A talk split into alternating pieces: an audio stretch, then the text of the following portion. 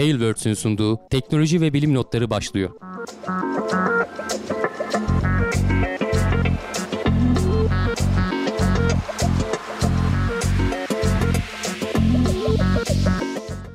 Teknoloji ve bilim notlarına hoş geldiniz. Ben Hamdi Kellecioğlu. Bu hafta tek değilim. Karşımda e, yeni bir arkadaş var. Volkan Ekmen, TeknoSeyir'in müdavimlerinden. Geçen hafta ben bir duyuru yapmıştım. Hani katılmak isteyen, yayında bana yardımcı olmak isteyen varsa buyursun diye.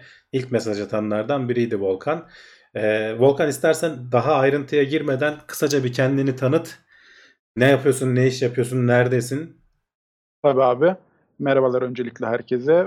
Senin de dediğin gibi ben senin davetin üzerine katıldım. Açıkçası e, biraz şey tuhaf olacak ama sen yazmadan önce benim de aklımdan geçiyordu ya. Hamdi abinin yanında aslında biri olsa iyi olur. Aslında ben bir böyle bir kendimi önersem diye Hamdi abinin yanına diye.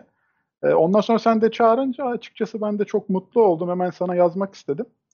E, ondan İyi sonra yapmışsın. da şimdi yayında karşındayım. Bu İsmim arada, Volkan. bu arada sağ olsun başka arkadaşlar da yazdılar ama sen hemen zaten yayından sonra yazmışsın herhalde.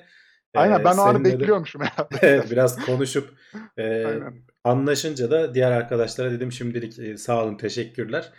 E, evet sen tanıtıyordun kendini anlat Aynen bakalım. abi. İsmim Volkan. Ee, şu an Ankara'da yaşıyorum. Ee, Selçuk Üniversitesi Makine Mühendisliğini bitirdim.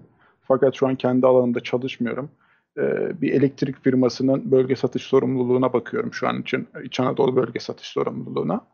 Ee, TeknoSeyir'i de uzun yıllardan beri takip ediyorum.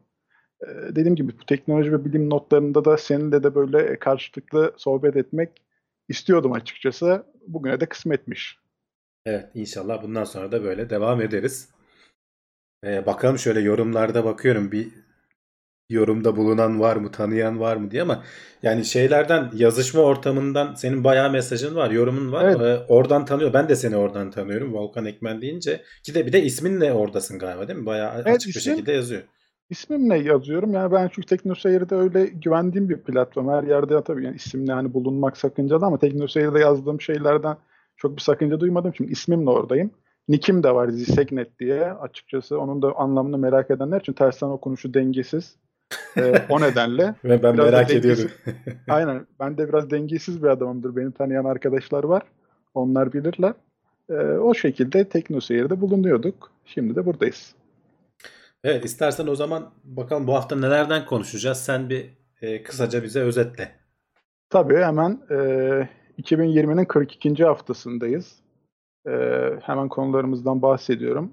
James Randi hayatını kaybetti. Kısaca bundan bahsedeceğiz. Ama herkesin bence merakla beklediği konu, asıl konu e, daha bir saat, iki saat önce açıklandı. NASA ay yüzeyinde su bulduğunu açıkladı. E, bunun hakkında konuşacağız. E, Osiris Rex, Ben, Bennu göktaşından örnek alma işlemini başarıyla tamamladı. Bu da çok önemli bir haberler. Bunun hakkında da fikirlerimizi, yorumlarımızdan bahsedeceğiz. Benim de çok mesela merak ettiğim konulardan biri SpaceX 100. başarılı fırlatmasını gerçekleştirdi. Ee, bundan da bahsedeceğiz. ISS'te yaşanan hava sızıntısı çay yaprakları sayesinde bulundu. Bence herkesin merak edeceği konulardan biri de budur. Çay yaprakları sayesinde e, 2019 Eylül'den beri gerçekleşen hava sızıntısının çözümüne kavuştuk. E, Voyager uzay aracı Güneş sistemi dışında uzay yolculuğun e, uzayın yoğunluğunda bir artış tespit etti. Bundan bahsedeceğiz. E, Dünyanın en büyük güneş enerjisi tarlası Avustralya'da inşa edilecek. E, Bunun hakkında da konuşacağız. Fakat şu an e, daha önemli bir haberimiz var. Bu da e, açıkçası 2023 yılında bitmesi planlanan ve şu an kısmi faaliyette olan dünyanın en büyük güneş enerjisi tarlası da Konya'da yapılmaya başlandı zaten ve e, ilk enerjilerini de vermeye başladı. Ondan da bahsetmiş olacağız. E, Bununla bağlantılı olarak da güneş e, panellerinde basit bir desen işlem, işleyerek verimliliği %125 oranında arttırabiliyoruz. Bundan da bahsedeceğiz. Ve bilim insanları kafamızın merkezinde gizemli bir organ keşfettiler. E, son olarak da ondan bahsedip gündemi tamamlayacağız. Son bir haber daha var sen onu atladın. Mikro robotlar. e, e, Evet. Can, candan sonra sen devraldın şimdi haber atlama Haber konusunu. atlama bölümlerini ilk Evet. hemen atladık. Ee, o demek ki onları böyle takip etmek o kadar da kolay değil. Bir de mikro robotlar var insan vücudunun içerisinde e, hareket ettirebilmişler dışarıdan manyetik alanlarla kontrol ederek. Onlardan da bahsedeceğiz. Belki daha önce bahsettik bundan tam hatırlayamıyorum. Sanki aklımda öyle bir şeyler kalmış. Ee, ama son olarak gene ondan da bahsedeceğiz. Ee, tabii ilk istersen e, bir şeyle başlayalım öncelikle. E, bu bugünkü korona değerlendirmesi. Bu hafta korona haberimiz yok arkadaşlar. Fazla e, o konuyu uzatmayacağız. Hani sevmeyenler şey yapmasın. Yeni söylenecek pek bir şey de yok ama sayılar ciddi oranda artıyor. E, sağdan soldan hep e, şimdiye kadar hani pek e, şey olan arkadaş yoktu çevremizde pozitif çıkan. Şimdi yakın olarak duymaya başladık. Ee, on, yani bu da biraz tedirginliği arttırıyor aslında ama zaten hani Avrupa ülkelerine falan bakarsak da baya baya artık e, şey e, bu kış biraz zor geçecek gibi görünüyor. Bir yandan aşı haberleri falan geliyor ama bir yandan da artık işte kapalı ortamlarda falan daha çok bulunmaya başladıkça e, bakalım bu salgın kısmını bu önümüzdeki birkaç ay içerisinde nasıl atlatacağız? İlginç bir gelişme olursa biz değerlendirmeye devam ederiz ama şu an için çok yeni bir şey yok. Senin bu konuda söyleyebileceğin bir şey var mı Volkan? Yani e, şimdi dediğin gibi abi ül- dünya çapında e, çok fazla artışlar açıklanıyor. Yani bugüne kadar gerçekleşmeyen tepe noktaları tekrar rekor rekor her gün tekrardan kırılmaya başlandı. Ama Türkiye'de de mesela okullar böyle gitgide açılmaya başlandı. E, Her hafta yeni bir e, sınıfı okula çağırıyorlar. En son işte 5. 6. sınıflar falan çağrılmıştı. Tam da takip edemedim. E, ama şimdi nasıl bir önlem alınacak ya da Fransa'daydı sanırım. Gece sokağa çıkma yasakları başladı. Bunlar gibi önlemler bizde de gelecek mi açıkçası merak konusu. Şimdilik Yani haberler bu yönde. sayılar artmaya başlarsa muhtemelen gelecek. Yani bir ara uyguladığımız işte hafta sonu sokağa çıkmama, ne bileyim işte bayramda sokağa çıkmama falan gibi. Ya tabii hükümetlerin de artık elleri zor e, zorda yani o kadar e, bol kepçe şey yapamıyorlar. E, Çünkü ayların verdiği bir yoğunluk var. E, ekonomik anlamda hani sıkışıklık var. Onu aşmak da kolay değil. E, bu arada yorumlarda şey diyorlar bu mikrofonun senin biraz yaklaşabiliyorsa ağzına yaklaştırabilirsen belki daha iyi olur diyorlar. Ee, ben açtım biraz daha sesini. Oradaki yorumları takip ettim. Umarım ya benim mikrofonda şu an bilemediğimiz bir sıkıntı var. Çözmeye çalışıyoruz. Gelecek haftaki yayında olursak inşallah daha rahat e, çözmüş oluruz diye ümit ediyorum. Tamam biraz e, dip gürültüsü falan da geliyor konuşmadığınız zaman onu ona bakarız dediğin gibi gelecek hafta. Bence hani benim kulaklığıma gelen bir seste pek bir sorun yok gibi. İstersen devam edelim. James Randi e, geçtiğimiz hafta içerisinde hayatını kaybetti. Belki hani izleyicilerimiz arasında şöyle fotoğrafını da ekrana vereyim. Belki e, TED konuşmalarından veya YouTube videolarından falan görenler vardır. E, hani aslında çağımızın e, en önemli şüphecilerinden. E, kendisi aslında e, bir sihirbaz her ne kadar hani o ismi sevmiyor. Sihirbaz kelimesini sevmiyor. Daha çok böyle illüzyonist tarzı bir şey e, tercih ediyor. E, en ama asıl e, hani Houdini'nin rekorlarını falan kırmış. Gençliğinde hani kariyerinin önemli zamanlarında önemli işler başarmış ama asıl bizim gündemimize, bilim gündemine gelmesinin sebebi dediğim gibi e, çağımızın en önemli şüphecilerinden biri olması. Kendi vakfı üzerinden e, bu pek çok şarlatanlara vesaireye falan e, ne bileyim işte medyumlara vesaire falan meydan okuyan bir insandı kendisi. E, hatta bana işte doğaüstü yeteneği olduğunu ispatlayan benim kurduğum test bilimsel test ortamında ispatlayanlara 1 milyon dolar ödül vereceğim dedi ve yıllardır bu ödüle kimse başvurmaya cesaret edemedi. Ee, artık hani bu her şeyi açıklığa koyuyor. Kendisi de diyor yani 1 milyon dolar ödül vereceğim şu evin önünde sıra olur diyor insanlar. Normalde sıra olmalıydı diyor. Kimse gelmedi diyor. Bir kişi e, bir kadın galiba Amerika'da ünlü bilindik bir medyummuş. Ee, bu e, şey yapması istendi. Daha doğrusu gene James Randi ona meydan okudu. O da tamam katılacağım demiş canlı yayında ama sonra ne aradı ne sordu. E, TED konuşmasında çok güzel dalga geçiyor. Ya diyor ölülere bile ulaşı. Sonra sormuşlar James Randi'ye niye aramadın diye. Ya ona ulaşamadık falan demiş. Ya diyor sen ölülerle konuşuyorsun diyor. Ben diyor yaşıyorum diyor adam. Yani bana mı ulaşamadın diye. Bayağı güzel yani böyle bir TED konuşması var. Orada mesela şey yapıyor zaten e, az önce dediğim gibi sihirbazlık sanatıyla uğraştığı için konuşmaya çıkıyor. Elinde böyle bir şey var. Böyle mikrofon zannediyorsun sen. Bakın diyor algılarınız sizi ne kadar şey yapıyor. Mesela konuşmanın başından beri elimdeki şeyin bir mikrofon olduğunu düşünüyorsunuz. Böyle ağzıma tuttuğum için diyor. Halbuki diyor bu tıraş makinesi diyor. Bir çalıştırıyor böyle dızız diye çalışıyor makine falan. Yani insanların algısı dışarıdan baktığı zaman ne kadar kolay kandırılabileceğini falan e, çok güzel anlatan. Bu özellikle mesela bilimsel dünyada kendisi bir bilim adamı değildi ama hani o amaca hizmet ettiği için e, bayağı tanınan biriydi. E, vakfı falan da var dediğim gibi. Bu şarlatanların e, veya işte yani bu tarz böyle yollardan para kazanan insanların en büyük avantajı e, çok iyi şovmen olmaları. Yani karşısına da işte televizyon programlarında falan ve astrologların falan mesela karşısında bir tane böyle bilim adamı çıkarıyorlar. Efendi bir adam. Ya adam ne doğru düzgün anlatabileceğini anlatıyor. Öteki taraftaki şovmen tabii bu işin zaten oradan ekmeğini kazandığı için e, bu televizyonda vesaire böyle halka açık yerlerde e, insanları kendilerine ikna edebiliyorlar. İşte James Randi tam anlamıyla bir şovmendi ama kendisi söylüyor ben bir şarlatanım diyor. Ama diyor bunu kabul ediyorum diyor. Bakın sizi diyor kandırdığımı kabul ederek ben sizin karşınızdayım. Sizi kandırmadığımı söyleyerek size bir şey satmaya çalışmıyorum diye adam açık açık söylüyordu. 92 yaşında geçenimiz hafta hayatını kaybetti. E, Baya e, dolu dolu bir yaşam diyebiliriz. E, Houdini'nin falan da rekorlarını kırdığını söylemiştim gençliğinde. 70'lerden sonra daha çok artık e, bu sihirbazlık işlerini biraz daha kenara bırakıp şüphecilik e, ile işte bilimsel düşünme, eleştirel düşünmeyle ön plana çıktı. Toprağı bol olsun diyelim. E, açıkçası üzüldüm yani öldüğüne üzüldüğüm insanlardan biri oldu benim. Evet toprağı bol olsun diyelim. Ee, abi peki e, NASA ay yüzeyinde su bulduğunu açıkladı haberimize geçelim. Ee, şimdi bir saat iki saat kadar önce açıklandı bu da. Çok yeni bir gelişme. Bunun hakkında neler söyleyebiliriz? Ee, pazartesi bir şey açıklayacağız diyorlardı zaten. Ben de inşallah hani biraz erken saatte olur da e, çalışacak vaktimiz olur diye düşünüyordum. Ee, bazen onların saatine göre daha geç saatte de açıklayabiliyorlar. Ee, yayına kalamıyor, haftaya kalıyor falan. Biz de Uğurların oyun gündeminde yaşadığı dramı biz de burada yaşayabilirdik. Neyse ki öyle Aynen. olmadı.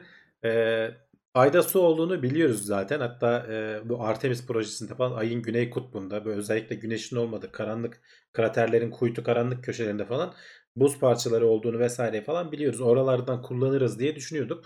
Ama bu yeni açıkladıkları haber bu düşündüğümüzden çok daha fazla. Yüzeyde yaklaşık ne kadar söylüyorlar? Yani yaptıkları hesaplamalara göre 1 metreküp toprakta yaklaşık 350 mililitre su bulabiliriz diyorlar. Az bir miktar değil. E, bunu da aslında çok ilginç. Bak şurada e, videosu da var. Onu da göstereyim. Ben bir yandan oynatayım. E, bu gözlemi yapan hani ayın yüzeyindeki bir araç değil. Ayın şeyindeki yörüngesinde dönen bir uydu değil. Bayağı bildiğin atmosfer. Dünya atmosferindeki bir Boeing 747'yi e, modifiye etmişler. Üzerine çanak anten yerleştirmişler. E, ve ay yüzeyinin aslında yıldızları tarayacak bir SOFIA dedikleri bir teleskop. Ama bunu aya doğrultmuşlar ve e, ayın yüzeyindeki o küçük e, toprakla karışık vaziyette bulunan su moleküllerinin ölçümlerini almışlar. E, bunlar dediğim gibi toprakla karışık şekilde duruyor.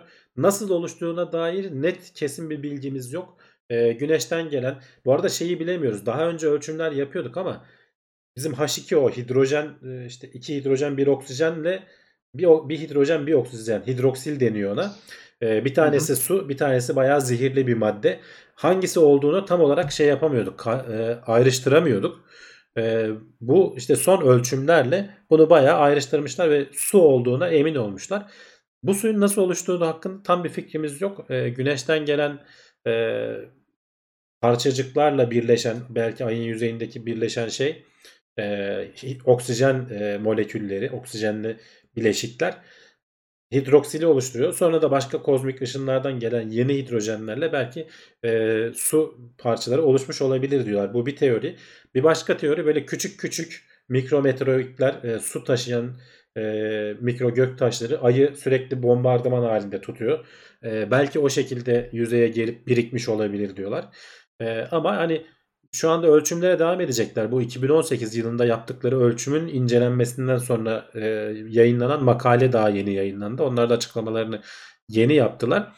E, da, tekrar araştırmaya devam edecekler. Belki e, 2023-2024'te bu Artemis görevlerinden önce de e, bu işi biraz daha ayrıntısına e, kavuşturabilirsek belki hani ayda suyu bulmak için illa Güney Kutbu'ndaki o kraterlerin olduğu bölgelere falan gitmek zorunda kalmayacağız. Belki topraktan işte işleyerek biraz çok kolay olmasa bile işte dediğim gibi 1 metreküp topraktan 350 mililitre sonuçta onu bir kere işleyip topraktan çıkardıktan sonra sürekli dönüşüme sokup tekrar tekrar kullanman mümkün olacak.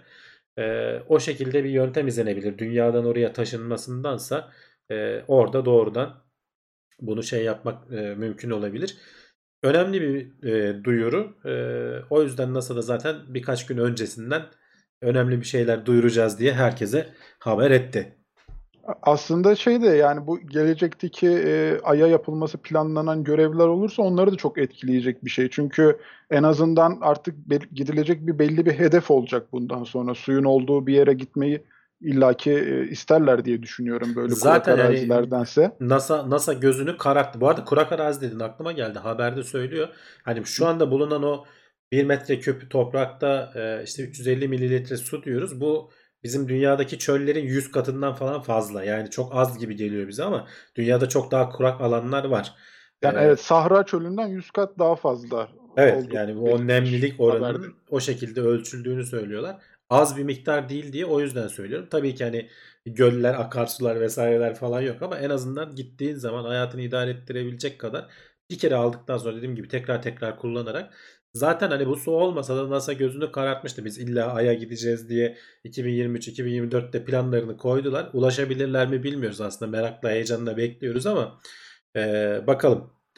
Ee, önümüzdeki şeylerde yıllarda zaten sürekli takip edeceğiz. Ee, bakalım yorumlarda bir şeyler söylüyorlar mı? Ha, Pardon evet bizde şimdi bir uyarı geldi yanlış çevirdiniz demişler. Benim de hatam var çok özür dilerim. Ee, Sahra çölünde orada olandan 100 kat fazla su olduğunu söylüyor haberde. Tam Bakayım. tersi şekilde ben e, o bölümü de şöyle ileteyim. Ha evet 100 times the- Evet evet doğru. Ta- yanlış çevirmişiz. Ben okurken e, tam tersi olarak düşünmüşüm. Ha, o Tam zaman onu- baya baya düşündüğümüzden az var yani. Azmış evet tamam. Ben Çok ama şey heyecanlandım. mesela e, evet ama şey mesela e, 1 metreküp yani 1 metreküp toprakta 350 mililitre gene bana baya baya fazla gelmişti. O da gene haberin içerisinde geçiyor. E, kabaca 12 ons ons diyorlar. İşte onu hesaplarsan 350 mililitreye falan denk geliyor. E, yani o da az değil. Demek ki Sahra Çölü'nde düşündüğümüz kadar kurak değilmiş. Onu düzeltti iyi oldu. Sağ olsun Wrights yazmış e, yorumlarda. Aynen çok teşekkür ederiz ona da buradan. Ee, düzeltmemizi de yaptıktan sonra hemen bir sonraki haberimize geçiyoruz. Ee, Osiris Rex, Bennu Göktaşı'ndan örnek alma işlemini başarıyla tamamladı. Evet, geçen haftanın gene önemli gelişmelerinden biri. Ee, hani eğer ay haberi olmasaydı belki en önemlisi diyecektik. Ee, aslında beklenen bir şeydi. Hani beklemediğimiz bir şey değil. Ee, Osiris Rex hani uzun zamandır hep bize konuk oluyor. Ee, bir Japonların işte JAXA'nın e, göktaşından Hayabusa göreviydi. Hayabusa 2 göreviydi. Ee, parça topladı. Artık dünyanın dönüş yolculuğuna geçti. Ee, Amerikalıların görevi de Osiris Rex'ti. Bennu göktaşından parça toplayacaktı. Bu iniş e, ve toplama aşaması tehlikeli. Çünkü bu göktaşının yüzeyinde bir sürü parça var. Şimdi zaten ekrana görüntüsünde geliyor. Parçayı topladıktan sonra ortalık toz duman oluyor. Bir sürü bir şey uçuşuyor. Bunların araca zarar verme ihtimali falan var. O yüzden dokunup toplar toplamaz hemen uzaklaşıyorlar. E, bunun da çok başarılı olduğunu açıkladılar önce e, NASA'daki yetkililer. Sonra birkaç gün sonra asıl haber geldi. Şimdi e, şöyle bir şey yapacak. Şöyle bir manevra yapacaktı. O videosunu da göstereyim. Bu toplama aşamasının animasyonu da var. Daha önceden hazırlanmış. Bunun toplama kolu açıldıktan sonra yüzeye iniyor. Şöyle biraz ilerleteyim o videoyu. E, yüzeye yaklaştıktan sonra e, bir çeşit gaz üfleyip e, yüzeydeki parçaları kaldırıp kenarlardaki şeylere e, toplanma mekanlarına işte ne denir odacıklarına toplanmasını sağlıyor. Şu anda tam olarak ekranda o geliyor bak. E, bir gaz üfleniyor ve bu gaz e, üflenen gaz kenarlardaki küçücük e, alanlara şeyin toplanmasını sağlıyor. E, çok büyük bir miktar beklemiyoruz. Yani 60 gramlık falan bir şey toplandığı zaman yeterli olacak zaten ki ondan daha fazlasını toplamış görülüyorlar. Sonrasında e, Bennu'dan uzaklaştıktan sonra e, ne kadar topladığını ölçmek için kendi etrafında dönen böyle merkez kaç kuvvetiyle bir bir çeşit e, tartma hareketi yapıyor. Aslında ağırlığını ölçme hareketi yapacaktı. E, ona gerek olmadığını söylüyorlar. Çünkü e, son iki gün önce açıklanan e, habere göre onun da şurada videosu var. Beklediklerinden çok fazla daha fazla parça toplamışlar ve o parçalar o e, topladıkları küçük odacıkların kapağının kapanmasını engellemiş. Dolayısıyla e, uzaya biraz şu anda malzeme sızdırıyorlar. Şu anda görüntüde gördüğün bayağı göktaşından ayrıldıktan sonra o toplama haznesinden dışarıya çıkan küçük küçük bir sürü parça görüyorsun. Bu şeyin Osiris Rex'in üzerindeki kamerayla çekilmiş. Ee, bunu fazla e, ölçmeyle falan e, kendi etrafında döndürürken daha fazlasını kaybederiz korkusuyla ihtiyaç olmadığını düşünüp şey yapacaklar. Doğrudan bir hazne var. O haznenin içerisinde koyacaklar ve dünyaya doğru e, yola çıkacak. E, 2021'de galiba yola çıkacak. 2 yıllık falan bir yolculuktan sonra 2023'ün sonunda falan dünyaya ulaşacak. E, Amerika'daki bir çöle düşecekmiş. E, bilim insanları da gidip oradan toplayacaklar parçaları. Dediğim gibi çok büyük bir miktar yok. Yani 60 gram belki biraz daha fazla gelir. E, hedeflenilen ama 60 gramdı. E, o da e, göktaşının ile ilgili e, bizim bilgilerimizi yeterince tazeleyecektir. Kazasız belasız dünyaya gelsin inşallah. Ama aslında şu an biraz da korktuğumuz bir şeyi yapmış olduk. Uzaya böyle çok küçük e, parçacıklar saçmış oldu. ama e, bunlar uzak yani. Ben ben Tabii göktaşı... uzak ama hani hep derdik ya böyle işte iki tane uydu çarpıştığı zaman işte kaç kilometre hızlarında parçalar sağa sola savrulacak ya, tabii, diye. O, o parçalar biraz onu simüle etmiş olduk şu an. O, oradaki oradaki sorun onların dünyaya yakın olması. Bu, bu, bu göktaşları muhtemelen bir süre sonra hani o küçük parçacıklar e, Bennu'ya tekrar yapışacaktır. O onları tekrar çekip e, kendisi evet. evet bünyesine katacaktır. Bizim atmosfere yakın olan parçaların onlar da aslında dünyaya bir süre sonra düşüyorlar ama işte düşene kadar kontrolsüz bir şekilde e, atmosferde dolaşıp başımıza bela açma ihtimalleri var. Aslında sıradaki haberde biraz dolaylı olsa da bununla alakalı istersen ona geçelim. Evet, SpaceX 100. başarılı fırlatmasını gerçekleştirdi diyor ve onun ardından da Starlink çalışmayan uyduları e, kaygılandırıyor haberlerimiz var. Evet ikisi biraz birbirine bağlantılı dedim. Ee, bir tanesi e, Starlink zaten SpaceX'in e, alt kuruluşu mu diyelim artık bir ara ayrılacak dediler firma sonra ayrılmayacak dediler. Ne yaptıklarını pek bilmiyorlar ama şu an henüz daha yeni bir ayrı bir firma kurulmadı. Onun bir markası diyelim SpaceX'in. Ee, SpaceX'in için işler iyi gidiyor. Her ne kadar şu an e, iki tane ertelenmiş fırlatması olsa da bir tanesi e, bu Crew Dragon görevi, Demo 1 görevi hala bekleme aşamasında. Bu ayın ortalarına doğru eğer çözülebilirse çözülecek. Bir tanesi de ta Ekim ayının başında söylemiştik. GPS uydusu hala fırlatılmadı.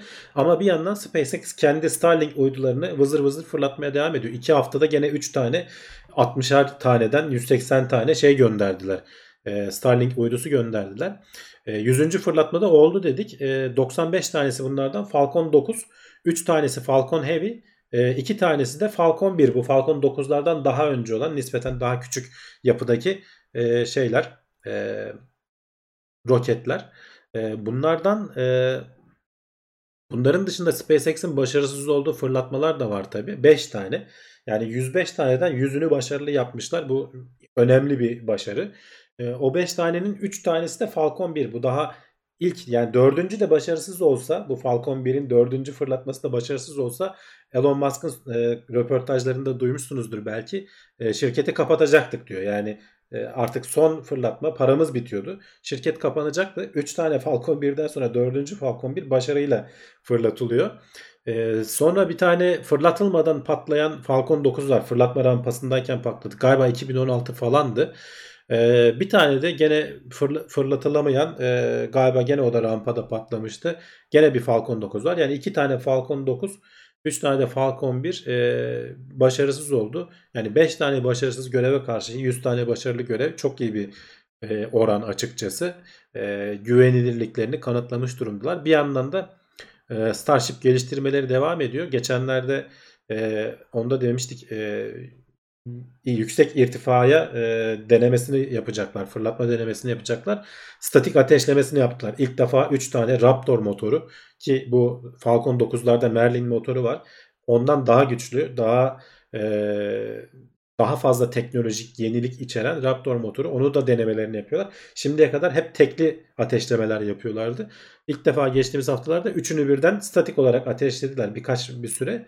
Sonra kapattılar. Ee, önümüzdeki yani belki 1-2 hafta içerisinde e, ilk böyle yüksek irtifa denemesini çünkü artık e, fırlatma rampasındaki o nose cone dedikleri burundaki o koni kısmındaki şeyi falan da koydular. E, baya baya silüeti tam gerçek boyutlarıyla olmasa da ortaya çıkmış oldu Starship'in. Merakla takip ediyoruz. Ee, bir yandan az önce demiştim iki tane iki hafta içerisinde 3 tane Starlink uydusu fırlatıldı 60'ar taneden dedik. Şimdi bunlardan toplamda 895 tane Starlink uydusu olmuş.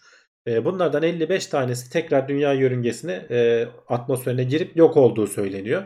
Ee, bunlardan bazıları bilinçli olarak yapıldı. Bazıları ile bağlantı kesildi. Yavaş yavaş sönümlendikleri için e, şeye girdiler, atmosfere girdiler. Ama uzmanlar, e, bazı uzmanlar bunları şimdi sürekli takip ediyor. Bakın şu anda ekrandaki grafiği görüyorsunuz. Son fırlatmadan sonra mesela son 300 Starlink fırlatmasında hiç fire vermemiş e, Starlink, SpaceX. E, ama son 60 taneden bir tanesi, diğerlerinin hepsi şu yükselti grafiği, sol tarafta yükselti kilometre bazında.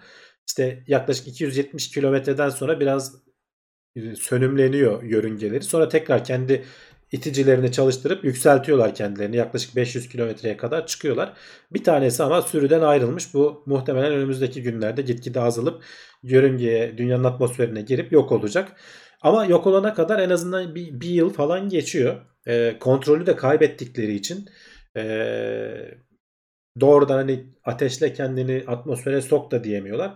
O arada ileride yani yapılan hesaplara göre e, SpaceX'in raporladığı SpaceX bu yörüngeye giren yani kontrolünü kaybettikleri uyduların e, hepsini FCC dedikleri o Amerikan kurumuna e, bildirmek zorunda.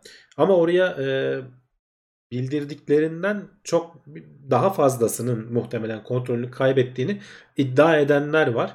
O da yani fırlatılan her Starlink uydusunun %3'ü demişler. Şimdi o %3 e, neye göre hesaplandı bilemiyorum açıkçası ama 800 taneden %3 dediğin zaman yaklaşık 25-26 ediyor. E, e ama SpaceX zaten 55 tanesinin e, düştüğünü söyledi. Yani düşürüldüğünü söylüyor. Acaba onlardan onların haricinde bir 20-25 tane de kontrolü kaybedilmiş olan mı var diye. Açıkçası haberlerde bulamadım. Ama bu oran yani %3 çok fazla bir oran değil ama 12 bin tane uydu atacağını düşünürsen ki hani bazı bazen 40 binli rakamlar da bahsediliyor ama ilk hedef önce 4 bindi sonra 12 bindi. Ee, onun %3'ü bayağı büyük bir rakam eder ve bunlar başıboş geziyorsa e, hep o konuştuğumuz geçen hafta da konuştuk.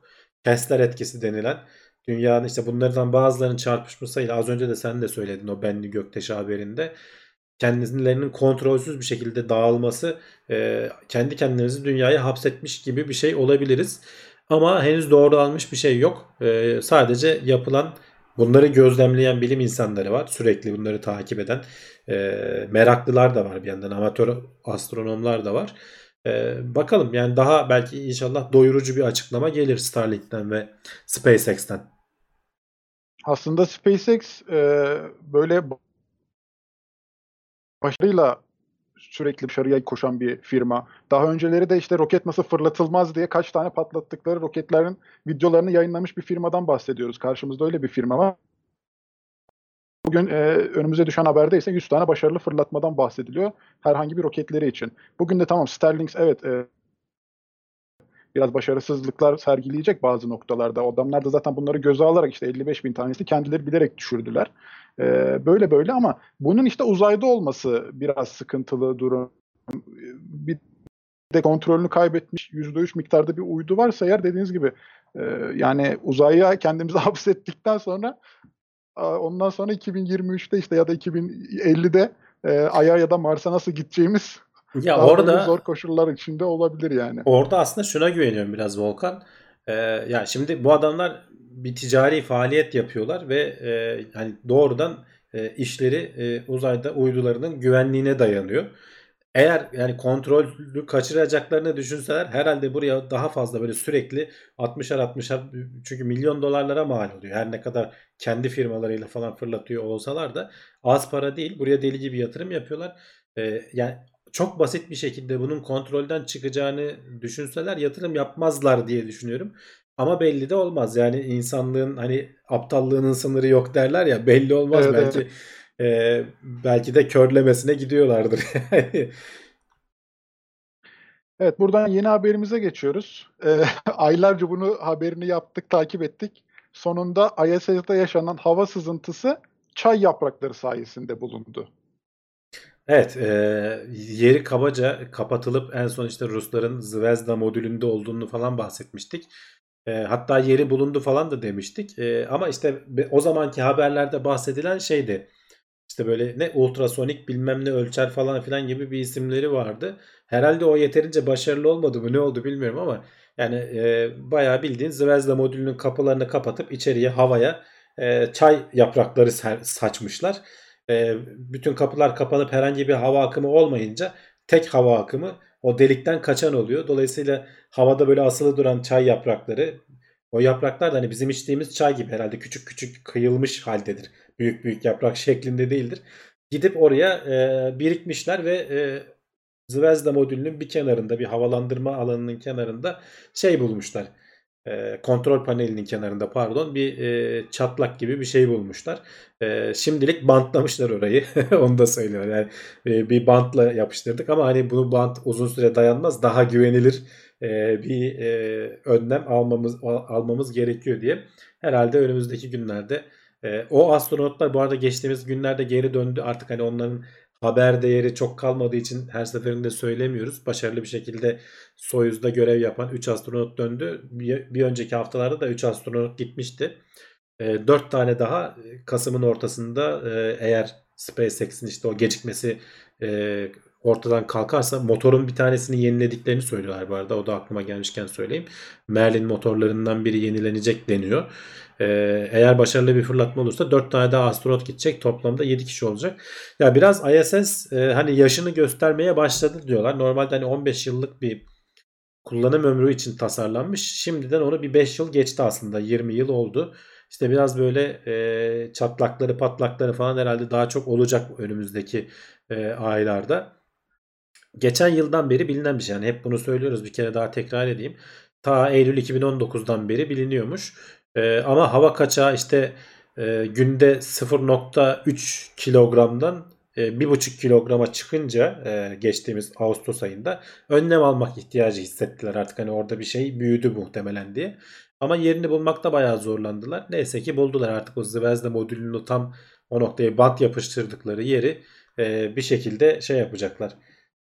Artık bir epoksiyle mi nasıl bir şeyle e, kapatırlarsa e, tıkayacaklar o deliği şu an için. Herhangi bir açıklama yok. Aynen ama şeyden de bahsediyor. Rusların işte yaptığı bu e, şeylerin yani Soyuzların ve bu bölmelerin aslında başka bir zamanda da hasarlı olan bölümlerinde bahsedilmiş. Mesela Ağustos 2018'de e, başka bir böyle istasyonda 2 milimetre çapında bir matkap deliği O keşfedilmiş şeydi zamanda. işte o e, Soyuz şeyindeydi parçasındaydı. ISS'in kendi ana parçasında gövdesinde değil de oraya astronotları taşıyan e, Soyuz'daki e, kapsülündeki bir delikti. E, bayağı hatta e, komplo teorileri falan da çıkmıştı o zaman da işte Soyuz'da nasıl delik olur falan filan. Hatta o zaman uzay yürüyüşü yapıp bayağı e, şeyle e, kesmişlerdi bıçakla kendi e, modülü çünkü o atmosfere girecek olan modül değil atmosferde yanıp parçalanacak servis modülüydü. O yüzden böyle bıçakla daldı adam bayağı patır kütür kesti. Ki dışarıdan da görelim o deliğin neden kaynaklandığını falan fotoğraflarını çektiler. Onu da içeriden tıkadıktan sonra yollarına devam etmişlerdi. Ama çok ayrıntılı şey yapmadılar. Açıklama yapmamışlardı o zaman. O ama işte yaş yaşlanmayla ilgili değil bir üretim hatası. Muhtemelen dünyadaki bir teknisyen oraya bir delik açtı. Sonra üzerinde böyle bir şeyle macun gibi bir şeyle kapattı fazla da önemsemeden e, kendi şeyini kapattı yani hatasını gizledi ama o da işte uzaya gidince o ortama girince ortaya çıktı öyle şeyler. Evet ama uzaya göndereceğim bir şeyi de herhalde öyle elinde İşte kapatmaya çalışmazsın. Herhalde ne bileyim sakız sakız yapıştırmazsın haberlerde de yani. ondan bahsediyor işte yani, yani Rusların acaba bu konuda biraz da titiz olması gerektiğinden falan bahsedilmiş. Ya tabii şimdi Ee, Amerikalılar da buldular fırsatı. Hemen yani evet evet. Yani sataşacakları bir yer buldukları zaman hiç affetmiyorlar gerçekten. Ya ama haklılar Ee, tabii canım. Şimdi bak e, ne dedim az önce? E, Crew Dragon 1 görevi SpaceX her ne kadar patır patır e, Falcon 9'ları fırlatıyor olsa da sırf insan taşıyacağı için erteleyip duruyorlar. Bir tane motoru değiştirecek. Yani Amerikalılar ekstra dikkat ediyor bu tarz şeylere. Ruslar da eskisi gibi değiller tabii. Daha çok dikkat ediyorlar ama gene de o e, ne bileyim eski alışkanlıklar bazen belki ortaya çıkıyordur bir şekilde. Evet. Ee, bakalım yorumlarda neler demişler. Ee, bu çay yaprakları ultrasonik tarayıcıdan daha iyi diyenler var. öyle Onu öyle anladım, görünüyor. O konuda e, evet, Mustafa Özyurt kulis bölümünde miyiz demiş. Daha değil Mustafa. Ee, bir yarım saate falan herhalde kulis bölümünde oluruz. Ama Evet. haberler de iyi yani dinle. Evet, şimdi farklı bir haberimiz var. Voyager uzay aracı Güneş sistemi dışında uzay yoğunluğunda artış tespit etti diyor. Ee, evet, e, bu Voyager 2'den bahsediyoruz. Voyager 1 de daha önce aynı şeyi tespit etmişti. Ee, şu anda ekranda aslında görüntüsünü görüyorlar. Bizim güneş sistemimiz şu ortadaki küçük şey. Voyager 1'ler, Voyager 2'ler artık 40 yıldan uzun zamandır tabii 1970'lerde fırlatıldılar. Ee, güneş sisteminin sınırları dediğimiz şu heliopause dedikleri alanın da dışına çıkmış durumdalar.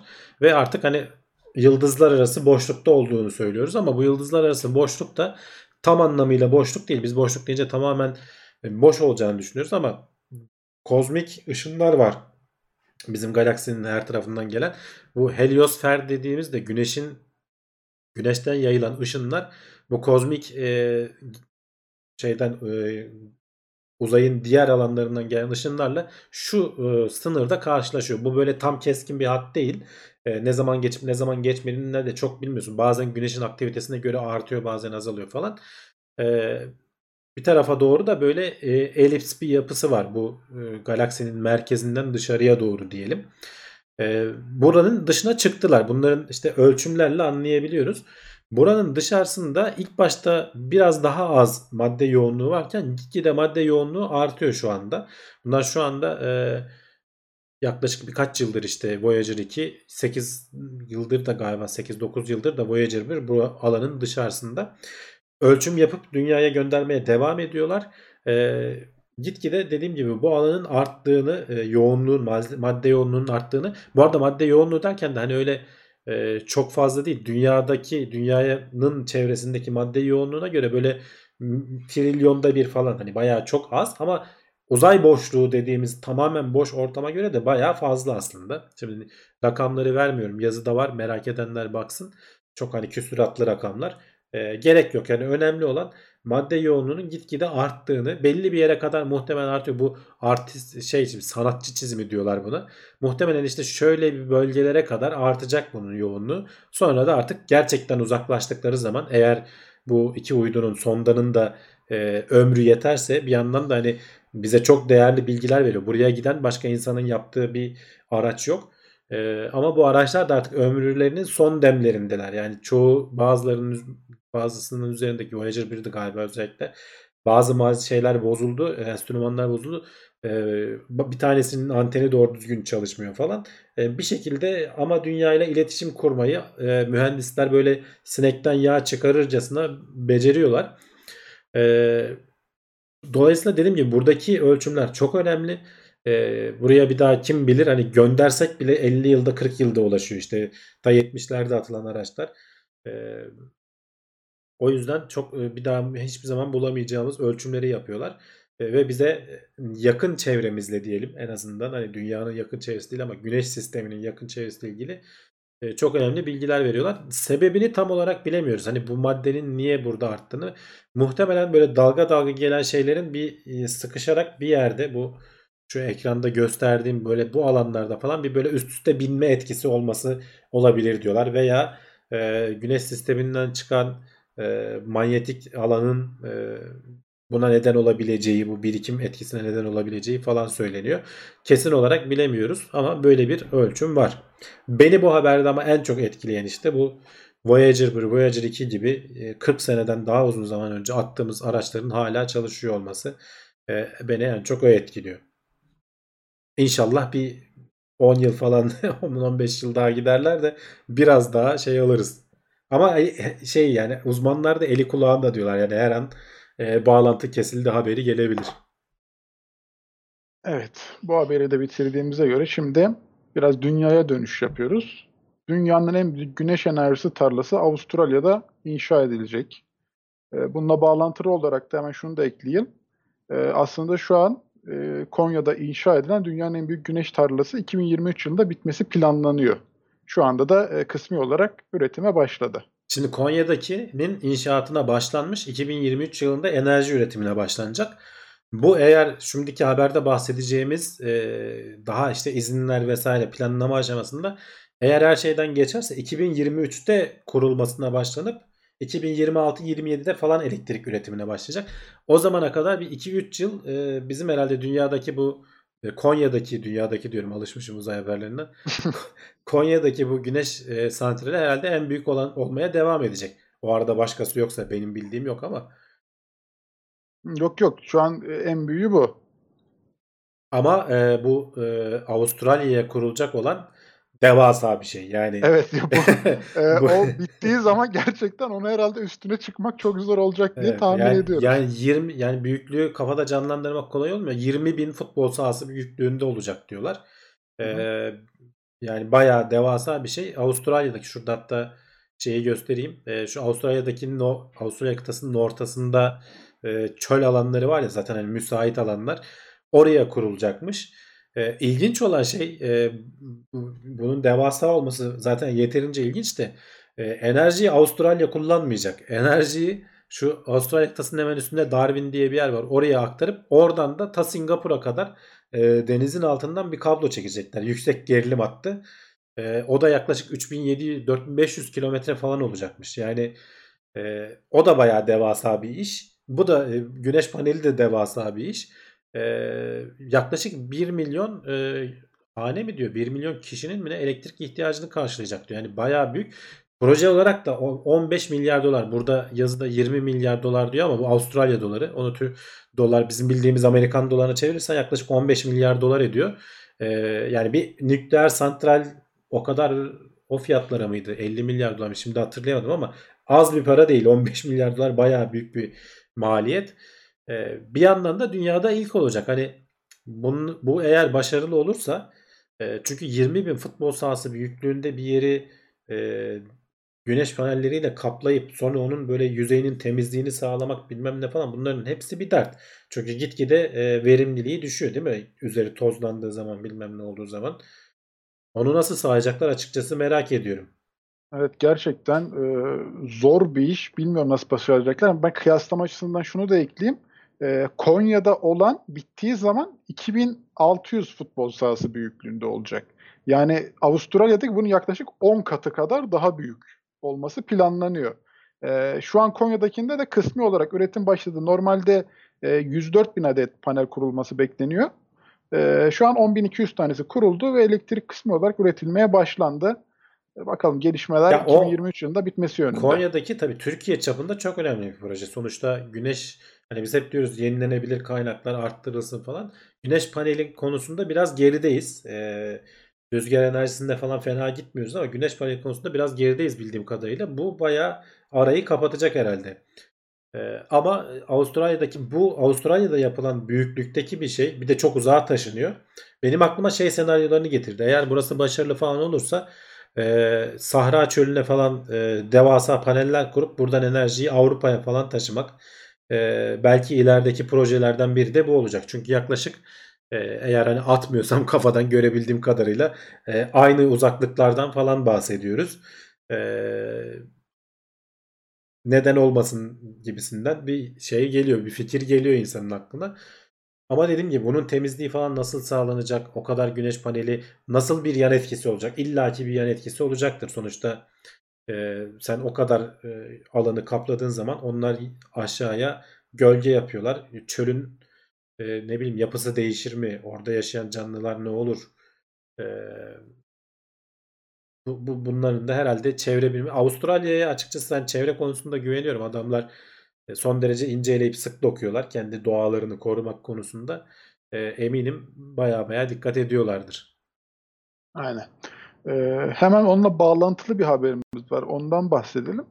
Diyor ki güneş panellerine basit bir desen işlemek verimliliği %125 oranında arttırabilir.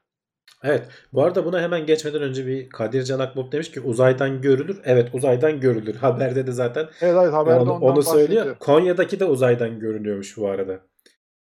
Ee, o, o alanda da hani o kadar da küçük değil yani böyle ISS'ten falan bakarsan muhtemelen görülüyordur. Yani güneşi de falan da böyle bir miktar yansıttığı için e, görülmesi daha kolay oluyordur herhalde. Tam güneşi yansıtma derken e, aslında güneş panelinde güneşi ne kadar az yansıtsan o kadar iyi. E, o kadar fazla enerjiyi e, emebiliyor oluyorsun. E, bir, bir yandan da bilim insanları e, güneş panellerinin verimliliğini nasıl arttırabiliriz diye uğraşıyorlar. Çünkü verimlilikleri aslında düşük değil mi? Senin aklında bir rakam var mı? Benim aklımda %30'lar, Yani- 30'larda 40'larda falan Evet, gibi bir rakam O kalmış. civarlarda o civarlarda olması lazım. Benim de yanlış hatırlamadım. Yani şu an ben şimdi elektrik alanında çalışıyorum ama güneş panellerine çok hakim değilim. Hı hı. O Yani o, şey aklımda öyle bir rakam kalmış. Yani o güneş üzerine düşen güneşin %30'unu 40'ını falan güneş enerji şey elektrik enerjisine çevirebiliyor. Ee, hatta bak Ahmet Can Uçar %19 demiş e, ticarilerde. Yani olabilir. Ya bayağı düşük bir miktar. Şu anda deli gibi bu e, güneş panellerinin verimini nasıl arttırabiliriz üzerine işte çeşitli farklı malzemeler kullanarak veya işte ne bileyim fiziksel yapısını değiştirerek falan. Bu e, ekranda gördüğünüz de bir başka araştırma farklı farklı yüzeye küçük küçük sonuçta onun bir cam gibi bir yüzeyi var. O yüzeye küçük küçük desenler çizerek e, aslında bir miktar güneş gelen güneş ışının dağılıp biraz daha yüzeyde kalmasını sağlamaya çalışıyorlar. E, %125 dediğin zaman hani e, 1.25 katı kadar aslında öyle e, çok fazla bir artış sağlamıyorsun. Ama ne kadar sağlasan ki e, bunun hani herhangi bir maliyetinin de çok büyük arttırıcı bir etkisi olmadığını söylüyorlar. E, en uygun e, çizim şeyi de e, oluşan patern de şuymuş. E, ekrana görüntüsünü veriyorum. Bu e, bu yapıda bir şeyler e, şeyin üstüne çizdiğin zaman, oyduğun zaman artık nasıl bir teknikle bunu yapıyorlar bilmiyorum. En çok verimliliği buradan elde etmişler. E, bakalım hani bunlar henüz deneysel şeyler. E, gerçek hayata geçer mi geçmez mi? Gör, şu ekrandaki görüntüde gördüğü gibi pek çok farklı versiyonunu denemişler zaten. E, Şimdi benim şurada bir antiparantez açayım. Benim anladığım kadarıyla e, %125'ten bahsederken aslında iki katından daha fazladan bahsediyor. Yani %25 oranda bir artıştan değil de e, yanlış anlamadıysam eğer ben ya haberi. işte o o konuda ben açıkçası tam şey olamıyorum, emin olamıyorum. Ben de emin olamadım. Hatta ben bunu iyice araştırdım. Acaba iki katından daha mı fazla olan %125 Ya oranından yok, bahsediyor şimdi- yoksa 1.25 katı olarak mı O bahsetmiş bak ama 125 percent dediğin zaman yani e, percent yüzde demek işte. O 1.25 katı olur. Hani 100'ün 125'i işte. Ben o, o şekilde mantıklı olduğunu düşünüyorum. Çünkü eğer bir buçuk kata yakın olursa o zaman bayağı şey oluyor. e, ne denir? Yüksek bir oran oluyor ama o şekilde değil muhtemelen. ya ben de ondan tam emin olamadım ama gene onu söylemek istedim. Bilemiyorum Yok, yok. artık. Aha, tamam. Mant Ee, ama ma- şeyden mantıken de- 1.25 olması lazım. Yani öyle çok büyük bir fark olsa e, şey olurdu. Daha böyle çok daha Sektörü değiştirir. aynen çok Değil mi? daha uçuk bir haber olurdu yani. Evet, uçuk. Ee, şimdi e, orada aslında böyle çok farklı desenler denemişler e, bunu işlemek için. Fakat e, üretim maliyeti açısından ve üretim kolaylığı açısından da en e, mantıklı çözümün dama tahtası şeklinde olan olduğuna karar vermişler. Evet, mi? çünkü- İşin işin bir de üretim boyutu üretim var yani. bölümü var. Evet çünkü çok karmaşık desenleri bu sefer üretimde e, çok zorluk çekecekleri için e, onları eriyerek aslında hani bu performansı arttırmak istiyorsak, verimliliği arttırmak istiyorsak dedikleri bölümde e, dama tahtası şeklindeki e, çizimin ya da işte o desenin e, daha çok e, işe yarayabileceği konusunda hemfikir olmuşlar. Evet bak Gazi Osman Hançer de demiş ki abi o zaman size göre %100 dediğinde de sabit kalacak diyor. Evet aslında yani orada bir ifadede karışıklık var. Ee, %100 arttırış dediğimiz zaman biz bazen hani iki katına çıktı gibi söylüyoruz Türkçe'de kullanırken. Ama hani bilimsel makalede herhalde e, doğrusunu kullanmışlardır diye düşünüyorum ben. %125 dediğin zaman 1.25 katı olur normalde olması gerekir. Biz ama normalde gündelik dilde %100 artış dediğimiz zaman böyle iki kattan bahsediyoruz. Ee, ama aslında o doğrusu değil. Hı. %100 çünkü bir kat oluyor yani gerçekten artmamış oluyor. Aslında ama sanki haberin ilk satırında da e, iki katından fazla diye geçiyor diye okuyorum ama yanlış çevirmediysem gene. okuyayım. iki katından fazla diye. Yani çünkü öyleyse evet güzel bir oran oluyor açıkçası. Evet evet evet. İlk ilk haberin ilk so- paragrafının sonunda da senin dediğin gibi diyor. Hı hı. Öyleyse gerçekten muhteşem haber. Yani onun o Yani. şekilde çevrilmesi. Ee, neyse burada da e, bunun hangisi doğrudur bir araştırıp haftaya haber olarak şey yapalım. Bunu not alalım. Evet. %125 dediğin zaman 1.25 katı mıdır yoksa e, iki katından fazla mıdır? Belki haberi yazan editör de yanılmış olabilir. Ee, ben de çok şaşırdım yani okudum iki defa falan acaba dedim öyle mi böyle mi diye. Ama sonra herhalde orayı okumuştum diye hatırlıyorum. Ben de yanlış olmasın. Bayağı oldu. Evet yok üstünden. şey diyeyim, sonuçta hani bunu yazanlarda da e, editörde de insan belki o da bizim düştüğümüz temel hataya düşüyor olabilir. Olabilir evet. Bu, Evet, bu e, soru güneş işareti paneli- olarak kalsın haftaya bakalım. %125 ya da %100 dediğimiz zaman ne demek istiyoruz? Kesin bu zaten tartışılmıştır bir yerlerde. Ee, bu haberi de bitirdiğimize göre hemen sıradaki habere geçiyorum. Bilim insanları kafamızın merkezinde gizemli bir organ keşfetmiş. Evet çok da gizemli değil aslında yani. evet orada oradaymış zaten. Yani gene e, kafanı şöyle aslında videosu da var onu göstereyim. E, tam kafatasının ortasında e, tükürük bezleri aslında hani e, bizim ağzımızdaki bu salyayı sindirimin ilk basamağı olan salyayı salgıladığımız bezlerin onların şöyle büyük büyükleri var kenarlarda. Bunlar bilinenler. Bunların bilmediğimiz şu orta kısımda tam kafatasının en alt kısmında orta kısımda bir şey daha keşfetmişler. Bunu nasıl keşfediyorlar dersen e, PET scan dediğimiz böyle kanser araştırmalarında kullan, kullanılan bir yöntem var. Sana bir çeşit şey içiriyorlar.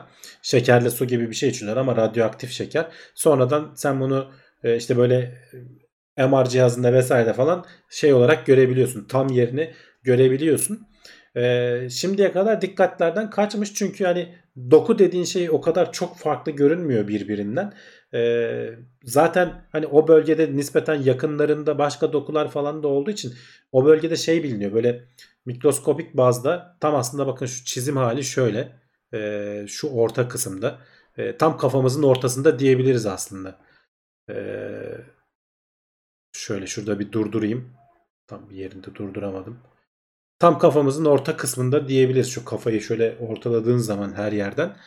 E, tam orta kısmında üzerinde falan böyle tükürük şeylerin akabileceği kanallar falan bile var deniyor. Küçük salgıladığı şeyler sonuçta hani boğazımızdan aşağı doğru gidiyor.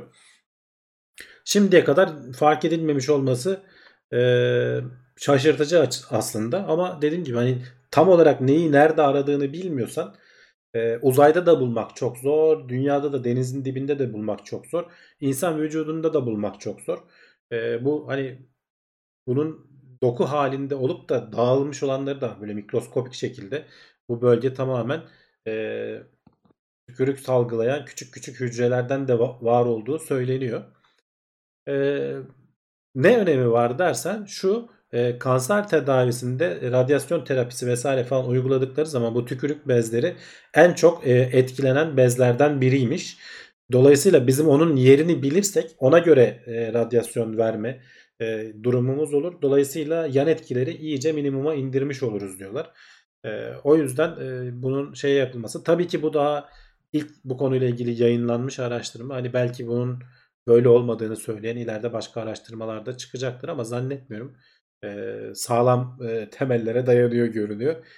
E, hala yani beni en çok şaşırtan hala insan vücudunda geçenlerde de bahsetmiştik. Böyle karın bölgesinde neydi? Mezen mezenter miydi? Öyle bir organ. O bilinmeyen bir şey değildi. O doku e, organ olarak kabul edilelim haberi gibi bir şeydi. E, bu e, bu da bilinmeyen bir doku değil ama daha önceden kimsenin dikkatini çekmemişti. Orada başka bir şeyi araştırırlarken e, bambaşka bir sonuçlar ortaya çıkmışlar. Aynen abi. Aslında burada da dediğin gibi farklı bir araştırma yapılırken e, buna rastlıyorlar ve e, hala insan olarak kendi vücudumuzu tam anlamıyla keşfedemediğimizi bir kere daha görmüş olduk açıkçası. Evet, evet. Kesinlikle. Evet. Ama sıradaki haber bak biraz onunla alakalı. Kendi vücudumuzu daha iyi nasıl tanırız? Ee, senin başta unuttuğun mikro robot haberi. ee, ondan da bahsedelim. Haber konuları bitirmiş olalım. Bunu dedim ilk, ilk başta da söyledim. Sanki bunu daha önce konuştuk gibi hatırlıyorum ama e, videosunu falan da görünce alayım dedim. Mikro robot dediğimiz zaman e, ilk defa bir canlının kolonunda kalın bağırsağında hareket ettirebilmişler dışarıdan ve istedikleri yöne götürmüşler. Bunlar şöyle robotlar şu videoyu izledikleri zaman görecekler. Yani küçücük adam cımbızın ucuyla ne kadar küçük olduğunu görüyorsunuz. Böyle katlana katlana yuvarlana yuvarlana gidiyorlar. İstediğin yöne yönlendirebiliyorsun. Dışarıdan e, manyetik alanını değiştirerek ee, çok hassas bir şekilde tam istediğin yere gönderebiliyorsun. Bu yuvarlanma hareketi de insan vücudunun içerisinde pek çok engeli rahat aşmasını sağlayabilecek bir yapıda olduğunu söylüyor. Ee, uzmanlar. O yüzden bu hareketi tercih etmişler. Yani böyle teker takıp çalıştırmaya falan çalışmamışlar. Alet kendini böyle katlaya katlaya gidiyor. Belki ileride bunların hani daha gelişmesiyle bunların üzerine çeşitli sensörler şu işte ultrason görüntüsü şimdi ekrana verdiğim. Belki çeşitli sensörler koyulacak. Bunlardan belki 10-20 tanesi bir anda verilecek vücuda. Hepsi bir yerlere yönlendirilip her yerden ölçümler alınacak. Bilmiyorum, çok daha hassas ölçüm alabiliyor olacağız. Belki ileride e, bu boyutlara indirebilirsek görüntüleme teknikleri açısından kamerayı vesaireyi falan belki e, oturup da işte o bayağı dertli bir süreç olan e, kolonoskopi vesaire falan gibi işleri çok daha e, kolay hale, çok daha az rahatsız edici hale getirebileceğiz. E, çok önemli gelişmeler. E, şimdilik dediğim gibi sadece e, istediğin yöne hareket ettirebileceğin küçük minik robotçuklar aşamasındayız. Ama en azından işte şu ekrandaki ultrason görüntüsünden de görülüyor. İstedikleri yöne e, bir işte hayvan üzerinde başarılı bir şekilde hareket ettirebilmişler. Yani biz daha böyle Raspberry Pi'nin küçük boyutlarına şaşırdığımız e, evrelerdeyken e, bilim insanlarının yani şu küçücük robotu hareket ettirebilmesi gerçekten e, benim böyle aklımın alamadığı hala noktalardan biri yani. Evet E, yani bir de işte çok teknoloji çok tuhaf geliyor hala bana. ya hassas bir şekilde hareket ettirebilmeleri çok önemli. Yani e, istediğin yöne e, sonuçta bunun içerisine şey koyamıyorsun. Bir tane işte kontrol e, devresi işte bir de Wi-Fi anteni bilmem ne koyayım dediğin zaman o minicik robot oluyor dev robot. Dolayısıyla hareket edemiyor istediğin yöne veya istediğin yerlere giremiyor. Bu küçücük robotu bir enerji şeyini de dışarıdan alacak şekilde yapıp hareket edebildiği hale getirmişler. Çok güzel bir fikir. Ee, çalışıyor da görünüyor. Tabii ki çok deneysel. Yani henüz insanlarda kullanılır mı, ne zaman kullanılır falan bununla ilgili bir şey söylemek zor. Ee, ama güzel bir gelişme. Aynen. E, böylece haberlerimizi de bitirmiş olduk. E, senin ekleyeceğin bir şey var mı Hamdi abi? Ee, şu an için ekleyeceğim bir şey yok. Ee, zaten bir saate de yaklaşmışız. Ee, kulis bölümüne geçelim. Ee, orada tartışalım. Hala e, %125 ne kadar eder tartışması devam ediyor. Yorumlarda görüyorum. Ee, biraz onu konuşalım bakalım ne olacak. Ee, senin diyeceğin bir şey yoksa o zaman ben videoyu yayınlayalım sonra devam edelim. Son Önümüzdeki kapanışta hafta e, buradayız şundan- nasıl olsa. Söyle. Sitele, sitemizden bahsedecektim. teknoseyir.com'dan bizi takip edebilirsiniz ve Teknoseyir adıyla bütün sosyal medyalarda varız. E, podcast'i takip eden arkadaşları da özellikle e, sitemize de bekleriz. Evet, önümüzdeki hafta görüşmek üzere. Görüşmek Kulis, üzere. Kulisle devam ediyoruz. Bir yere ayrılmayın. Evet, kulis bölümüne geçelim. Ee, Metehan MIT mi yapmış demiş. Purdue Üniversitesi yapmış. Haberde sağ üst köşede videoda vardı. Ee, Metehan gene o, ka- o kadar kadavra boşa incelenmiş demiş. Sonradan bu sadece görüntülü teknikte değil kadavralardan da bakmışlar. Gerçekten de e, 100 tane falan insanla görüntülü bu e, organ başımızın üstünün içindeki e, organdan bahsediyorum. E, tükürük bezi yeni bulunan tükürük bezinden bahsediyorum. E, 100 farklı falan insanda şey yapılmış. Yani öyle tek tük birkaç insanda bulunan ekstra bir şey değil. Bayağı herkeste olan bir şey. Kadavralarda da bakmışlar. O bölgeye baktığın zaman bulabiliyorsun. Ama özellikle işte or çok ortada merkezi böyle altta bir yerde olduğu için e, kolay kolay bakılacak bir yer değil. Demek ki e, atlanmış başka e, dokular başka organlar daha ilgi çekici geliyor. İzleyiciler arasında doktor varsa söylesin nasıl olabilir böyle bir şey. Kolay değildir diye düşünüyorum ben. Hani her doku bazı dokular çok belirgindir de ayrıştırması. E, bazıları herhalde kolay kolay ayrıştırılmıyordur diğerlerinden. Evet bakalım var mı ilginç. Starlink bize gelir mi? İnşallah gelir. Ne diyelim.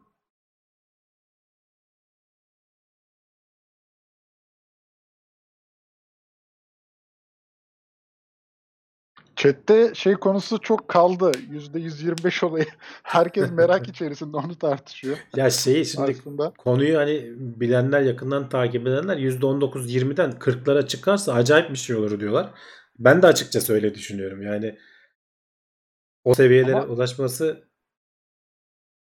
Yani ben şimdi şurada açıkçası hani haberi yazan kişi o açıkçası iki katı ifadesini e, kendisi yazdıysa eğer ama bence orada gene karşılaştırma tablolarına bakmıştır diye tahmin ediyorum. Ben şimdi kendim çok öyle uzun uzaya inceleyemedim. Başka bir kaynak daha vardı açıkçası da. Oradan gene bir bakacağım bundan sonra. Onunla alakalı ben not düşerim zaten. dur bakalım Ee, şeyde teknoloji bilim notlarının altındaki bölümü. bilimsel şeyi vardır. Ee, Makalesi vardı. Benim ek kaynaklar bölümünde bırakmıştım onu. Ee, ama orada da ben tam kendim karşılaştıramadım. or- orada da işte yüzde 125 diyordur. Gene anlaşamayız yani. O- orada herhalde demezler yani 1.25. Evet. Yüzde 125 diyor. Onu, onu sen nasıl algıladığına bağlı.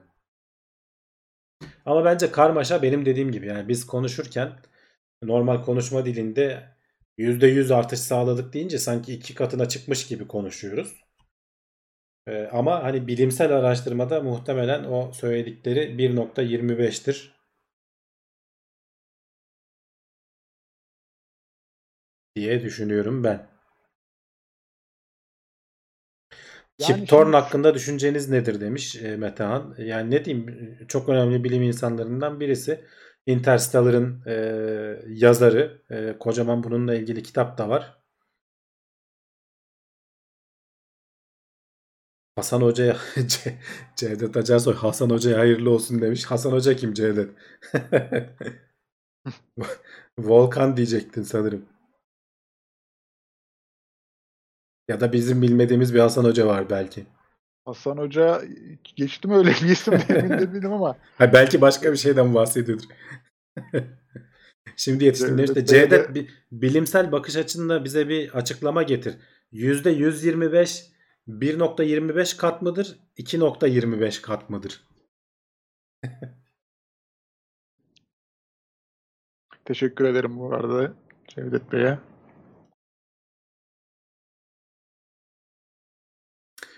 Tamer Çiftçi demiş. Bugün haberlerde vardı. Bir araştırmada korona olanların IQ seviyesinde ortalama %10 düşüş oluyormuş demiş.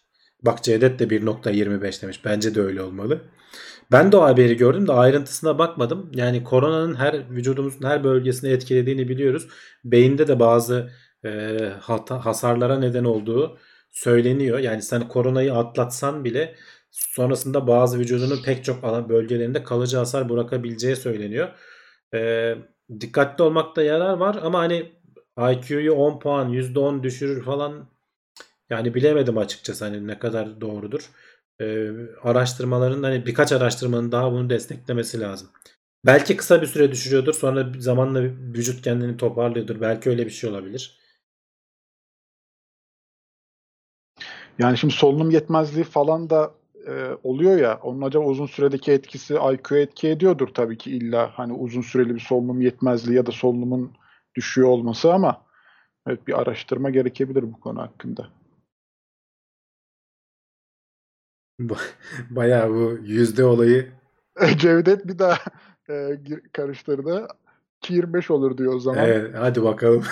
Ben de açıkçası ben Çık. 2.25 olduğunu Ben- düşünüyorum. Çünkü %125 yani ben İşte araştırmada artık şeye bakacağız. E, aldıkları yüzde olarak verdikleri sayıya değil de ben tam iki sayı iki yani normal sıfır kazınmış olmayan buyken öteki ne kadar? Ondan 2.25 kat fark varsa oradan anlarız. Tam sonuçlara bakmak lazım ama tabloları incelemek lazım.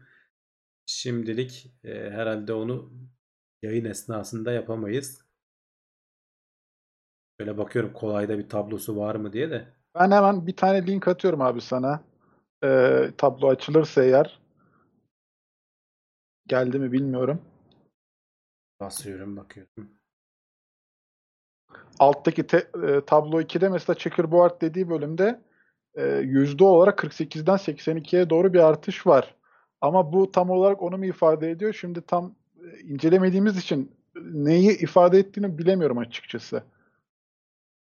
Tablo 2'de dedin değil mi? Evet, tablo 2'de mesela checkerboard dediği yerde e, yüzde olarak 48'den yüzde 82'ye doğru bir artıştan bahsedilmiş. FF ve Surface araya Insrace dediği bölümde. Ha, o yüzey alanının artışı. Yani tam Aa, yüzey işte. alanı artıyordur da arttı ama e, verim e, arttı mı işte emin değilim. sağladığı ışık yani orada ama bak şey de var. Surface current diyor. E, Ona bakalım. Checkerboard'da 5.8, Planar Surface'da 4.6. Tamam işte 1.25 kat abi. Bir çarpayım şunu. 5.8 bölü 4.6. Tamam işte %26 arkadaşlar bu. Bakın ekrana veriyorum görüntüyü. Çözdük olayı. Şimdi bakın ekranda e, şuradaki e, yüzey alanı e, şu sol tarafta planar surface dedi tamamen düz olan e, referans tasarım 4.6 yüzey gerilimi veriyormuş santimetre kareye miliamper 4.6 veriyormuş checkerboard dedikleri de en çok veren de e, ve üretimi daha doğrusu üretimin kolaylığına göre en çok veren de 5.8 veriyormuş. 5.8'i 4.6'ya böldüğümüzde 1.26 falan ediyor. %125 demek de 1.25 kat demek. Ee, benim o dediğim açıklama muhtemelen doğru. Ee, konuşurken biz konuşma diliyle bilimsel yazış metodu farklı. Yani e, anlatacağını e, anlatman farklı şeylere, sonuçlara neden olabiliyor. E, bu hatayı o Science Alert'in editörü de yaptığına göre demek ki çok yaygın yapılabilecek bir şey. Çok normal bir şey. Şurada bakın arkadaşlar. 4.6'dan 5.8'e çıkmış. Şurada da zaten hani bulk current dediği de artık bu neyse. Bu da gene bir elektrik akımı. 10.1'den 22.7'ye çıkmış. O da yaklaşık 1.25 işte 1.22 diyelim. Ee, dolayısıyla öyle iki katlık falan bir artış yok. Yüzey alanında var. Ee, yüzey alanında %80 artış var. Gerçi yüzey alanı da o kadar değilmiş. Sıfırdan 82 artış şey diyor. Evet. Bunu da çözmüş olduk. Rahat ettim yani. Ama evet dediğin gibi abi yani orada bile e, haberi düzenleyen arkadaş yani iki katından fazla yazmış mesela. O beni çok şey yaptı O, açıkçası. o karıştırdı aslında evet yani işte bak bu da e, safsatalardan biri E, otoriteye güvenme safsatası. E, Science Alert'in editörü olunca hani şey diyorsun e, hata yapmaz diyorsun ama işte yapabiliyor insan e, insanlık hali. Hani biraz konuyu bilenler de zaten şaşırıyor. Lan nasıl olur o kadar iki kat artış e, fazla olur falan. E, Cevdet'in de Yani- dediği gibi orada bir semantik karmaşa var. Yani sen günlük hayatta ben %100 artış yaptım dediğin zaman iki kata çıktığını düşünüyorsun ama doğrusu doğru telaffuz etmek %200 demek lazım. Yani mesela biz de çöldeki e, su miktarını Mars'a göre kıyaslayıp Evet evet orada farklı biz sonuç bulabildik mesela. okurken ters okumuşuz. Evet. İşte haber son anda açıklanınca öyle oluyor. Tam ayrıntısını okuyamadan.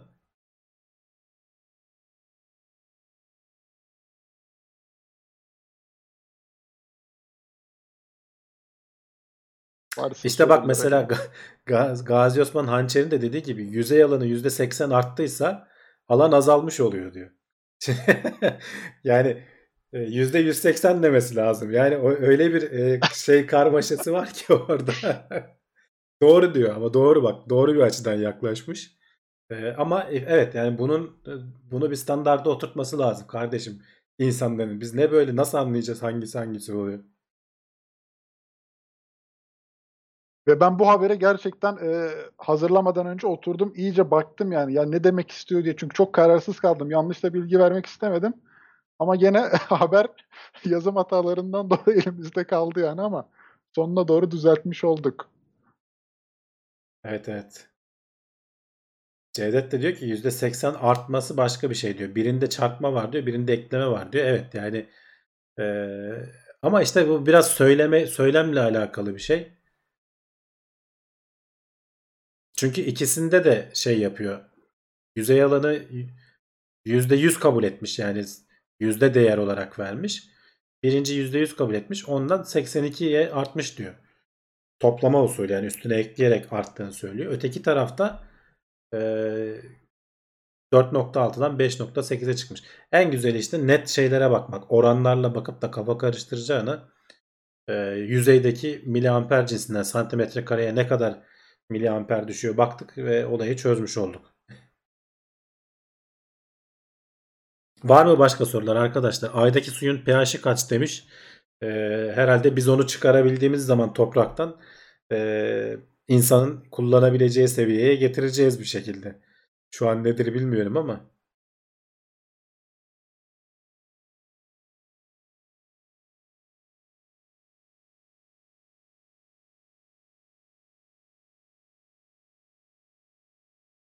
Haber linkini gönderebilir misiniz? Gönderebiliriz.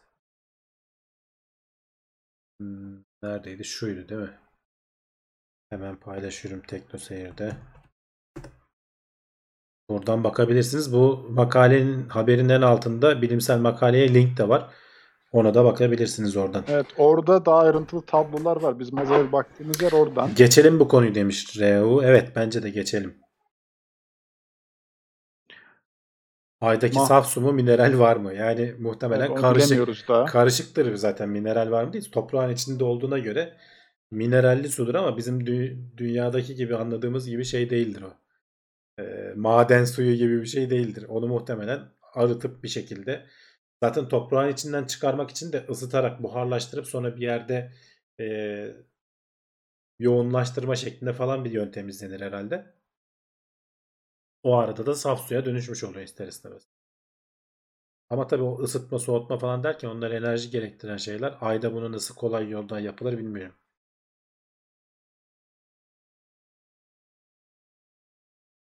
Zenginler ay suyu için milyon dolar verir. Verir. Parası olan adam verir.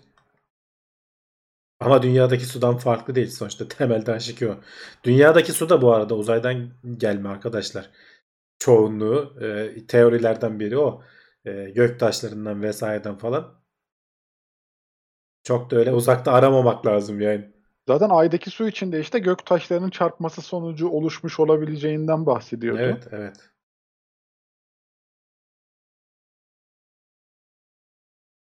Bakalım başka şöyle.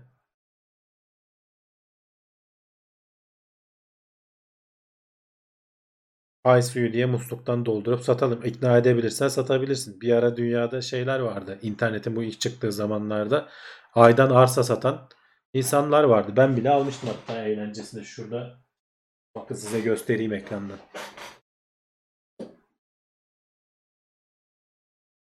Kapı gibi diplomam var. şey diplomam diyorum. Ee, ne denir ona? Tapum var tapum. Tapum. Aydan tapu. Ta- Aydan tabii arsam var benim. Ta Amerika'dan Global Air Mail ile geldi. Şöyle göstereyim. Ne zaman almışım? Tarih de vardır üzerinde. 2002'de almışım. O zamanlar daha internetin başlangıç zamanları böyle şeyler satıyorlardı. 20 dolara almıştım. Ee, 20 dolar o zamanlar çok bir para değildi arkadaşlar Türkiye'de. Hey gidi günler diyeceksiniz biliyorum. Eğlen, 20 dolar. eğlencesine saklıyorum. Bakın böyle The Lunar Republic diye bir siteydi. Orada böyle bayrakları bilmem neleri official documents falan böyle bayağı şekilli zarfa koymuşlar. Adam 20 dolarımı alıp hiç göndermeyebilirdi bile. Ben ama bayağı geldi yani arsamın nerede ne olduğu şeyi gösteriyor. Böyle içinden şöyle güzel bir kağıt çıkıyor. Burada neyin ne olduğunu, nasıl Ha, yapıldığını Parseli falan, falan, da anlatıyor. görünüyor. Gayet güzel. Tabii tabii bak. Baksana tapuyor arkadaş. Öyle uy- uydurup Boş değil yani. Boş değil. Bayağı imzalı tapu bu. Bunu götürüp yüzlerine çarpacağım. Kapı gibi tapum var diye. Yani yıllar sonra gidersek senin bir orada A- bir yerin var Açık, abi. Güzel. açıklamalarında falan bayağı şey anlatıyor. İşte bu 1967'de yapılan ay anlaşması bilmem ne vesaire falan. Ee, sallıyorlar tabii bir sürü bir şeyi de. Ee, ben o zamanlar keyfini almıştım. Bak arsamı da göstereyim size. Arsamın uzaydan çekilmiş hali. Bak burada. Kaç dönümlük şöyle yaklaştırabiliyor muyum? Seninki iyi abi su kenarına denk gelmiş. Nerede herhalde. dersen e, yeri de belli. E, Mare Serenitatis ya Sea of Serenity sessizlik denizinde böyle kafa dinlemeye e, 28 kuzey e, paralelleri 17,5 doğu meridyeni. Oralarda parsel numarası da 3666. Hemen AVM yapalım demiş. İleride olabilir. Neden olmasın? İnşallah herkese satmamışlardır aynı yeri. Bilmiyorum artık başkaları. Biz, benimle alan bir ya. arkadaş daha vardı ama e, aynısı değildi galiba ya bize gelen. yani öyleyse gerçekten iyi çalışmışlar. Helal olsun. Ya birine. bak, baksana hala saklıyorum yani bence gayet güzel yani böyle kağıda basılmış bilmem ne. O zamanlar böyle printer bilmem ne falan o kadar çok bilin yay- yaygın teknolojiler değildi yani. Adam bayağı uğraşmış. Ay haritası var mı? Bakalım bu yere demişler. Evet gerçekten acaba böyle bir krater Bak- var mı? Var var. Öyle bir krater var. Ona Hayır, ben baktım. adamlar çalışıp vermişler Harita, yani. haritanın Çok yeri. Helal falan olsun. da doğru ama şey e, yani şu görüntüyü zaten hani veren bir sürü hani NASA'nın falan sitesi var. Yerini bilmem nesini falan. Bu çizgiler de bu arada printer çizgisi. O, o kadar basabilmiş. E, O zaman fotoğrafı. teknoloji olma. Ha, yani o kadar. Adam bilmiyorum adam, adam belki çok sattı. Ama bu siteye tabii artık ulaşılmıyor. Adamlar e, dünyalığını yaptı. Sonra da kapatıp gittiler. Arsanın Ama 20 enle- dolara güzel bir eğlence yani. Hani o zamanın parası. o zaman bence- tabii hiçbir şey değildi. Ya Yani ben hiçbir geleceğine şey bile ihtimal vermiyordum. Gelmez falan diyorduk. Ne olacak ya kim gönderir falan dedim. Ha bayrağı da var bak onu da göstereyim. Bir tane ay bayrağı bile yapmışlar. Lunar Republic'in bayrağı var. Et sticker.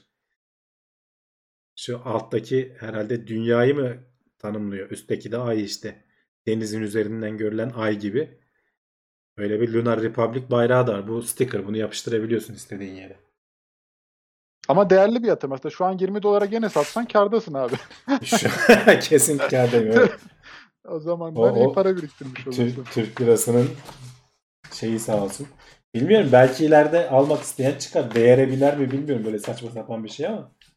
Böyle güzel kartonuyla falan saklıyorum ben.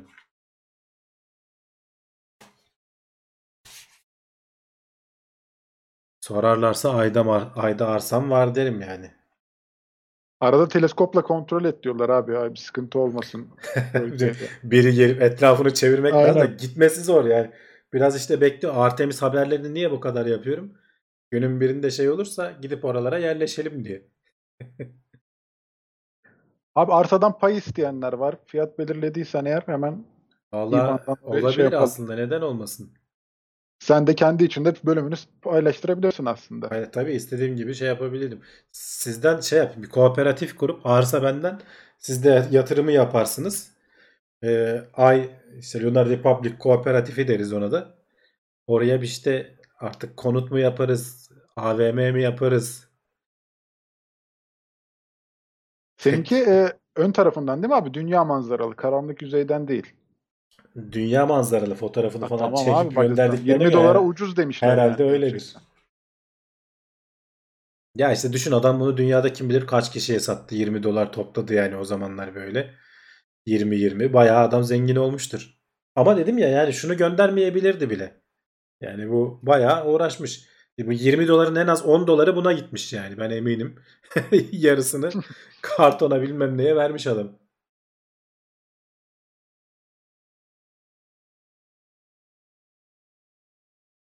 Lucky, Lunar Konut İdaresi demiş. Evet. Kurabiliriz neden olmasın.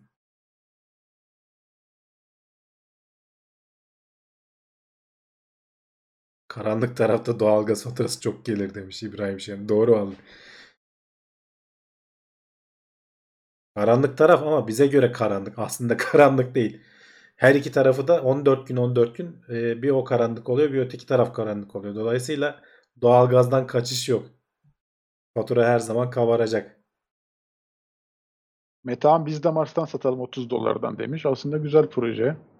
Ortak Yok. arıyorsa bana ulaşabilir. Ya o zamanlar işte biraz daha böyle internette falan az bulunan, az bilinen şeyler olduğu için yedirebiliyordun insanlara da şimdi herhalde kolay kolay yemezler. Arif Bey 216 filminde şey yapıyordu ya. O da arsa satıyordu. O sahne geldi aklıma. Evet. Ayın karanlık tarafından var diyor. Olur mu falan diye. Az kullanılmış Soyuz modülüyle arsayı takas etmeyi düşünür müsünüz? Neden olmasın? Şeyi falan söylüyor bu arada hani yeraltı zenginlikleri vesaire falan size mi ait değil mi vesaire falan baya baya ayrıntılı siteydi yani o zaman. O zaman için şaşırtıcı derecede adamlar profesyonel hazırlamışlar. Bak nereden nereye geldik? Aydaki su, aydan su getirip satalımdan. Herkesin içinde bir girişimci var yani maşallah.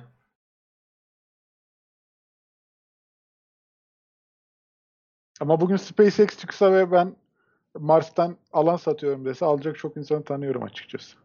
Ya SpaceX'in hani yapabilitesi de var. Ama Evet, işte e, o işler e, kavgayla sonuçlar. Hani savaş olmadan e, kolay kolay şey olmaz. Hamdi abi ayda çiftlik bank kuralım demiş. Aynen. İşin ucu oraya varır zaten. Ayda çiftlik bank. Yani geçen haftalarda haberini yapmıştık hatırlarsan NASA e, ay toprağı satın alacağım demişti bir özel firmadan. E, sırf hani bu işlerin önü açılsın özel firma orada kazıp hani getirmene bile gerek yok. Sen kaz orada bırak biz sonra alırız parasını vereceğiz sana diyordu NASA. Gerçi çok büyük bir para değil 50 bin dolar falan da ama birinin yapması lazım. Sırf yol açılsın. E, şimdi devletler kullanamıyor bu ay anlaşmasından dolayı ama oradaki açık e, özel şirketlerin kullanmaması diye bir şey yok. E, bir sonraki anlaşmada var. 70'lerdeki anlaşmada var. Onu da kimse imzalamamış. Herkes çakal. Bir imzalayan 20 ülke var. Onların arasında Türkiye'de var. Bir biz saftorik gibi imzayı basmışız ondaki anlaşmaya da.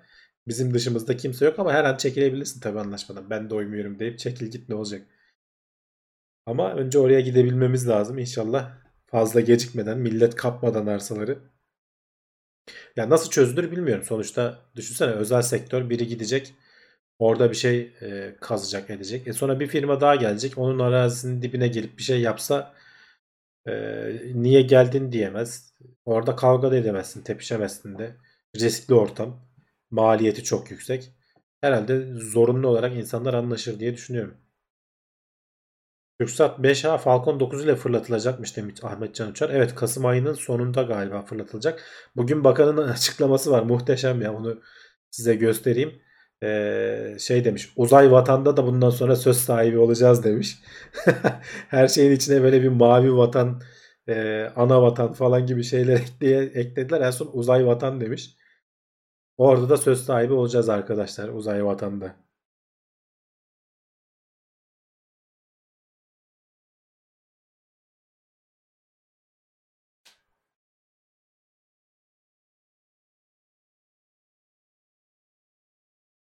Var mı şöyle yorumlara bakalım. Uzay vatan biraz zorlama ya. Evet yani Reha Avcı da yazmış. Mavi vatan falan. Çünkü uzay uzay abi. Bu kimsenin vatanı değil. Uzay vatan biraz e, şey olmuş. Uç, uçuk bir ifade olmuş. Yani Mars falan da değil mi? Yani hani komplesini almak. Hayır, uzay vatan demeyeceğim. Uzayda söz sahibi olacağız desen anlarım da yani uzay vatan nedir ya?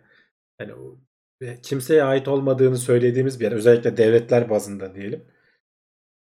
Ki hani öyle bir uzay sınırı, kara suyu sınırı bilmem ne falan gibi şeyler var. Deniz sınırı falan hani devletlerin kara parçalarına bağlı olarak ama e, uzay sınırı diye bir şey yok yani. Hava sınırı falan da var. Hava sahası bilmem ne ama uzay sahası diye bir şey yok. Uzay herkesin kullanabildiği bir yer. O yüzden uzay vatan diyebileceğim bir durum yok. Metehan Hindistan uzay çalışmasında başarısız olmuştu değil mi demiş. Şeydi değil mi? Onlar e, ayağın karanlık yüzeyine araç indirecekti yanlış hatırlamıyorsam sonra çakılmıştı mı? Karanlık Bak- yüzeyi miydi onu hatırlamıyorum da Ben yüzeye onu bir araç olamadım. indireceklerdi. E, evet Aha. çakıldı yani. Ondan Başarılı sonra da haber alamadım. Başarılı. Yani şeyini buldu. NASA'nın yüze yörüngede dolaşan aracı e, parçalanan şey- yerini falan buldular da e, yapacak bir şey yok. Yani o üzücü bir şey. O kadar emek harcayıp o kadar şey yapınca başbakanları ağlamıştı. Gözyaşını Ağlamıştı. tutamamıştı. Evet. Evet. Başındaki adamla beraber sarılıp ağlamışlardı. Unutmuyorum yani o anı. Şey pardon o ağlayan NASA NASA yani e, Onların NASA Hin-. Hindistan evet uzay ajansının yetkilisi başbakana sarılmıştı. Karanlık yüzeye Çinliler indi. Evet oraya şu anda hala hatta galiba hala çalışıyor. Ara ara haberleri geliyor Çinliler şunu yaptı bunu yaptı falan diye. E, ama yakın zamanda herhalde artık onun da pilleri çalışmaz hale gelir diye düşünüyorum. Hasan Durmaz Expanse başlasa da seyretsek demiş. Evet güzel olur yeni bölüm ama işte bir tadımlık izliyorsun. Sonra 8-10 bölüm sonra bir bakmışsın bitiyor.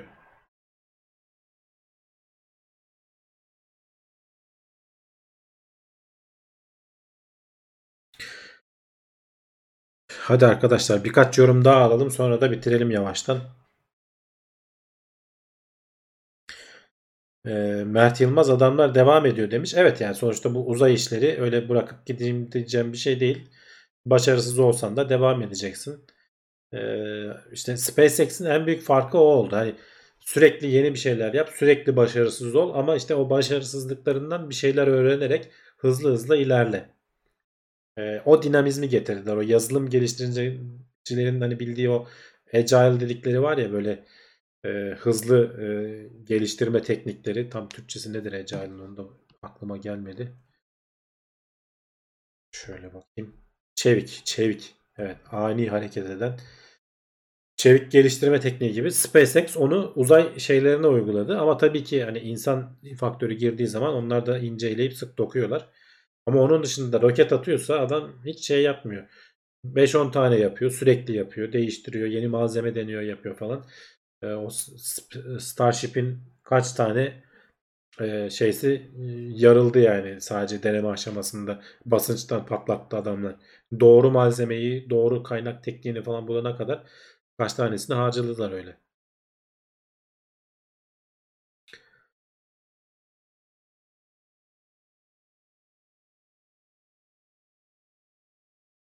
Arthur C. Clarke'ın geçmişten günümüze tahminlerinin tutmasına ne diyorsunuz? Yani iyi atmış diyorum ne diyeyim yani. İsabetli sallamış. Geleceği tahmin etmek gerçekten zor. Zaten genelde hani tahmin edenlerin bazıları bayağı tutmuyor. Bazı söyledikleri. Bazı söyledikleri tutuyor. Ki Arthur C. Clarke'ın da tutmayanları vardı yanlış hatırlamıyorsam. Ee, ama çok normal ya. Yani ne kadar hızlı değişeceğini hayal edemiyorsun. Ya işte şu 2000'lilerin başında yani işte şu ay arazisini aldığın 2002 yılında e, bana şey deseler e, 2020 yılında işte internet böyle olacak sen canlı yayın yapacaksın falan deseler e, inanamazdım. Çünkü o zaman daha şey telefon yoktu. Akıllı telefon yoktu. Hala böyle Nokia'larla bilmem nelerle uğraşıyorduk. İnternet bu kadar hızlı değildi. YouTube falan yoktu düşünsene yani. 20 yılda neler oldu? Ee, internetin gelişeceğini akıl ediyorsun da bu noktaya geleceğini düşünemiyorsun. Zekeriya şey demiş, yapay zeka öğrenmesinin dil bilimi üzerinde harika sonuçlar vereceğini düşünüyorum. Bu konuda fikriniz nedir? Antik dilleri okuma, öğrenme konusunda özellikle demiş. Ben bunun hakkında bir haber okuduğumu hatırlıyorum. Sanki aynen e, onun da dediği gibi yapay zekanın e, bu antik diller üzerinde bir öğrenmesiyle alakalı bir geliştirme vardı ama şu an haber Kesin- bulamayacağım gibi. Kesin vardır, kesin vardır Hı ama ya sorun şurada e, yani nasıl yaparlar bilmiyorum. Sonuçta senin önce biraz öğrenip öğretmen lazım. Bir şeyleri ki o aldığı yerden devam etsin, üzerine katsın. Yapay zekanın şeyi, e, olayı önce çok fazla kaynak verip sonra e, o kaynaklardan işte klasifiye edebiliyor. Sınıflandırma şeyini çok iyi yapabiliyor olması. Nasıl kullanırlar? Yani bilemiyorum açıkçası. Ama illa kesin birileri uğraşıyordur şu anda üzerinde.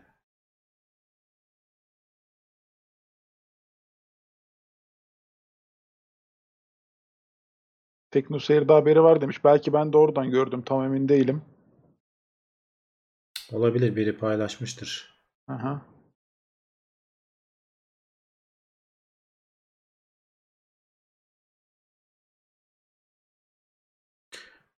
Şey niye öyle demiş ya? Dur bakayım kim o? Mert Gönül insanlık ne zaman ölü doğum olduğunu farkına varacak ve ay yüzeyinde zaman kaybettiğini anlayacak. Niye öyle düşünmüş ki acaba? Yani ay yakın olduğu için insanlık aslında oraya hani bir istasyon, bir durak gibi düşünülüyor şu anda. Yani asıl hedefledikleri Mars'sa bile oraya ulaşmak için hani önce aya gidip orada bir yakıt ikmali falan yapıp oradan gideceğin yere gitmek mantıklı. Mert Yıldız demiş. Geçen bir makalede okudum. Çin'de e, davaların verileri yapay zekaya tanıtmışlar. Bu sayede benzer davaların sonuçlarını tahmin edebiliyor demiş. Ya Bu o Amerika'da falan da var. Var var evet yani o avukatlara yardım eden, bunun bir benzeri doktorlara yardım eden e, vakaları falan elinde binlerce kayıtlı veri olduğu zaman e, bunu eğitip sonradan desteğini almak, e, yapay zekadan karşılığını almak nispeten kolay da eski işte böyle antik uygarlıkların vesairenin falan şeylerini nasıl şey yaparsın? O zor. Yani o aklında canlanmadı yani. Belki farklı bir teknik bulmuşlardır. Ölen dilleri öğretelim ölmesinler demiş Mehmet Aybars İşken. Evet yani kaybolan dünyada e, her yıl mıydı her 10 yılda bir miydi kaybolan 5-6 bin dil var diyorlar. Böyle acayip bir rakamdı yani. Küçük küçük konuşulan diller artık konuşulmuyor. E, Gitgide hatta birleşiyor yani bir yerde.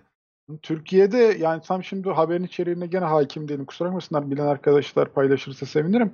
Ee, böyle Türkiye'nin bir kesiminde eski çağlara ait bir dili sadece orada çalışan bekçi hatırlıyormuş yani. Bekçi böyle gidiyor işte duvardan yazıları okuyor. Ben diyor kaç defa işte bakanlığa bu konu hakkında e, dilekçe verdim falan filan. Hani gelsin birileri öğreteyim ben ücret falan da istemiyorum. Sadece bu dil unutulmasın diye. Ee, aslında o konularda çok böyle önü açık bir şey ama dediğin gibi öncelikle birilerinin onu öğrenmesi gerekiyor ki öğretebilsin. Evet canım yani belki de olacak ileride dediğin gibi yapay zekayı Ya Mert öğreteceksin. Yalın işte Sümer dili demiş. Ben de öyle bir şeyler hatırlıyorum. Yanlış olmasın. Sümer dili değildir canım. Onun şeyi var. Bir sürü çalışanı var da. Ural dili olması lazım demiş Mehmet Aybars. Olabilir bilmiyorum artık. Ben haberi görmedim. Uraltu dili Van'daydı bir amca demiş diğer bir arkadaş da. Yani tam haber içeriğini ben de hatırlayamadım. Kusura bakmasınlar. İbrahim Şen demiş ki geçenlerde bir simülasyonda yapay zeka gerçek savaş pilotunu yenmişti. Ee, öyle olacak. Zaten hani gelecekte e, savaş pilotlarının falan yerine nispet muhtemelen ya çünkü düşünsene anlık olarak bir sürü şeyi aynı anda takip edip e, hareketlerini ona göre değiştirebilen bir şey var. Tam onların yapabileceği iş yani yapay zekanın eğitilebileceği bir iş bu konuda. Başta belki birkaç tanesi falan çakılır beklenmedik durumlarda falan ama onları da öğrenirler zamanda. İnsanları falan geçeceklerini düşünüyorum ben. Daha iyi o daha başarılı olacaklarını. Dolayısıyla e, yapay zekalarını en iyi eğiten ülkelerin e, uçakları daha başarılı olacak. Urartu dili diye düzeltmiş arkadaşlar. Teşekkür ederiz bu arada. Ya şeyi düşünsene yani ins- insan pilot kullandığı uçağın pek çok e, malzemesi vesairesi falan tasarımı ona göre yapılması gerekiyor. O kokpitin vesairenin tasarımı ona göre olması gerekiyor. Sen onun içinden insanı çıkar hem uçağın alabileceği e, G kuvvetini bilmem ne falan çünkü içindeki insanın dayanabileceği bir şey var. Çok farklı şekilde tasarlayabilirsin. Hem de işte yapay zekanın e, yönetme kabiliyeti bir insanın düşünce kapasitesinden daha iyi hale geldiği zaman yani acayip bir noktaya gider o iş. Ee, ki eminim şu anda e, savunma sanayindeki insanlar buna deli gibi uğraşıyorlardır.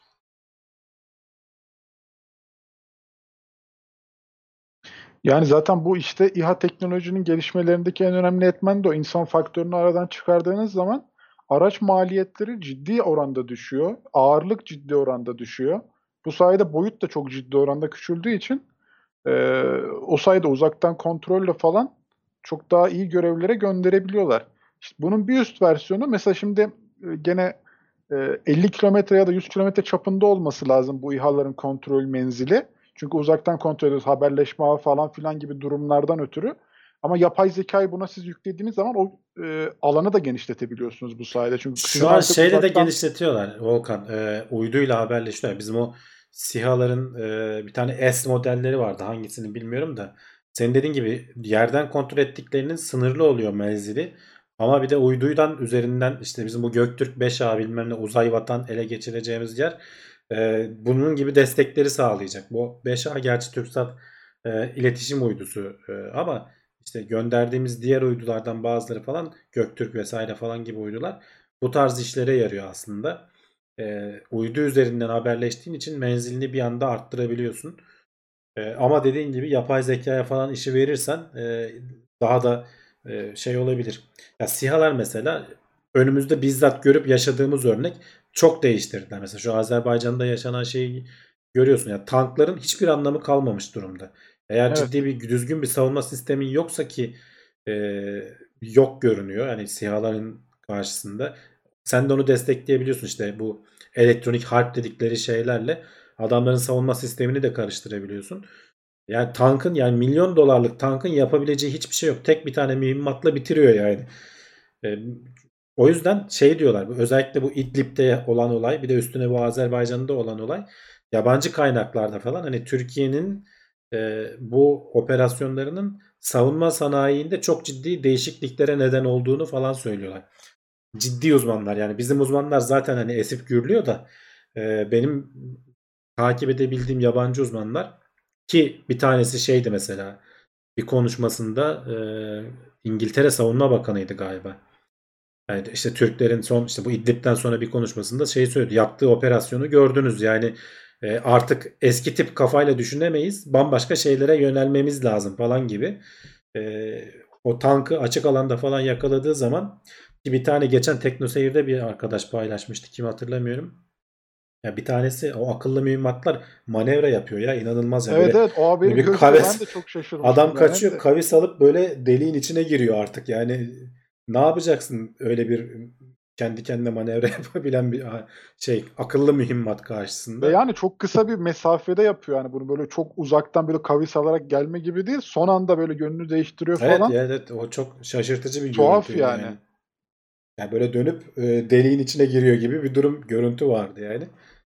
E, bunlara yani ne yazık ki yani keşke yani bunları konuşmuyor olsak ama dünyanın gerçeği de bu savunma sanayisi iyi olan e, her zaman şey yapıyor. Amerika'da tamamen yani dünya Amerika'nın bu büyüklükte olmasının dünyanın bekçisi demelerinin sebebi de o. Deli gibi yatırım yapıyorlar. Yatırım yaparken teknolojilerini de geliştiriyorlar. İşte bu uzay teknolojisi bilmem ne falan.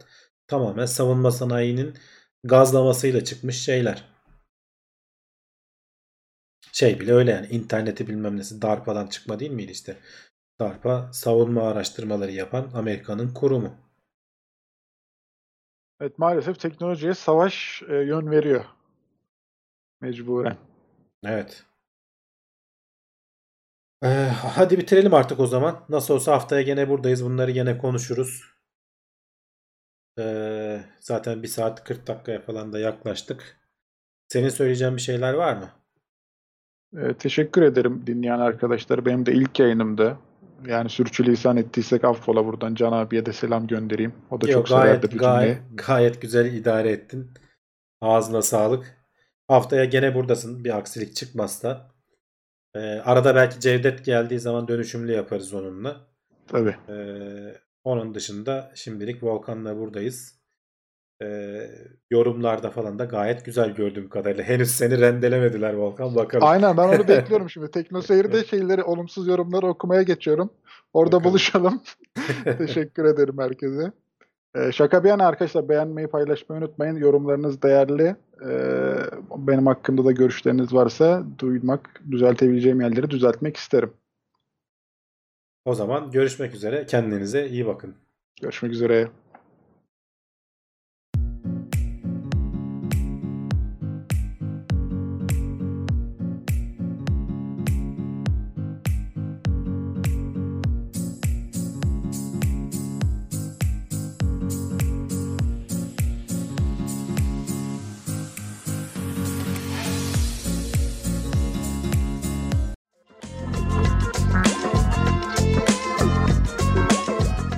Tailwords teknoloji ve bilim notlarını sundu.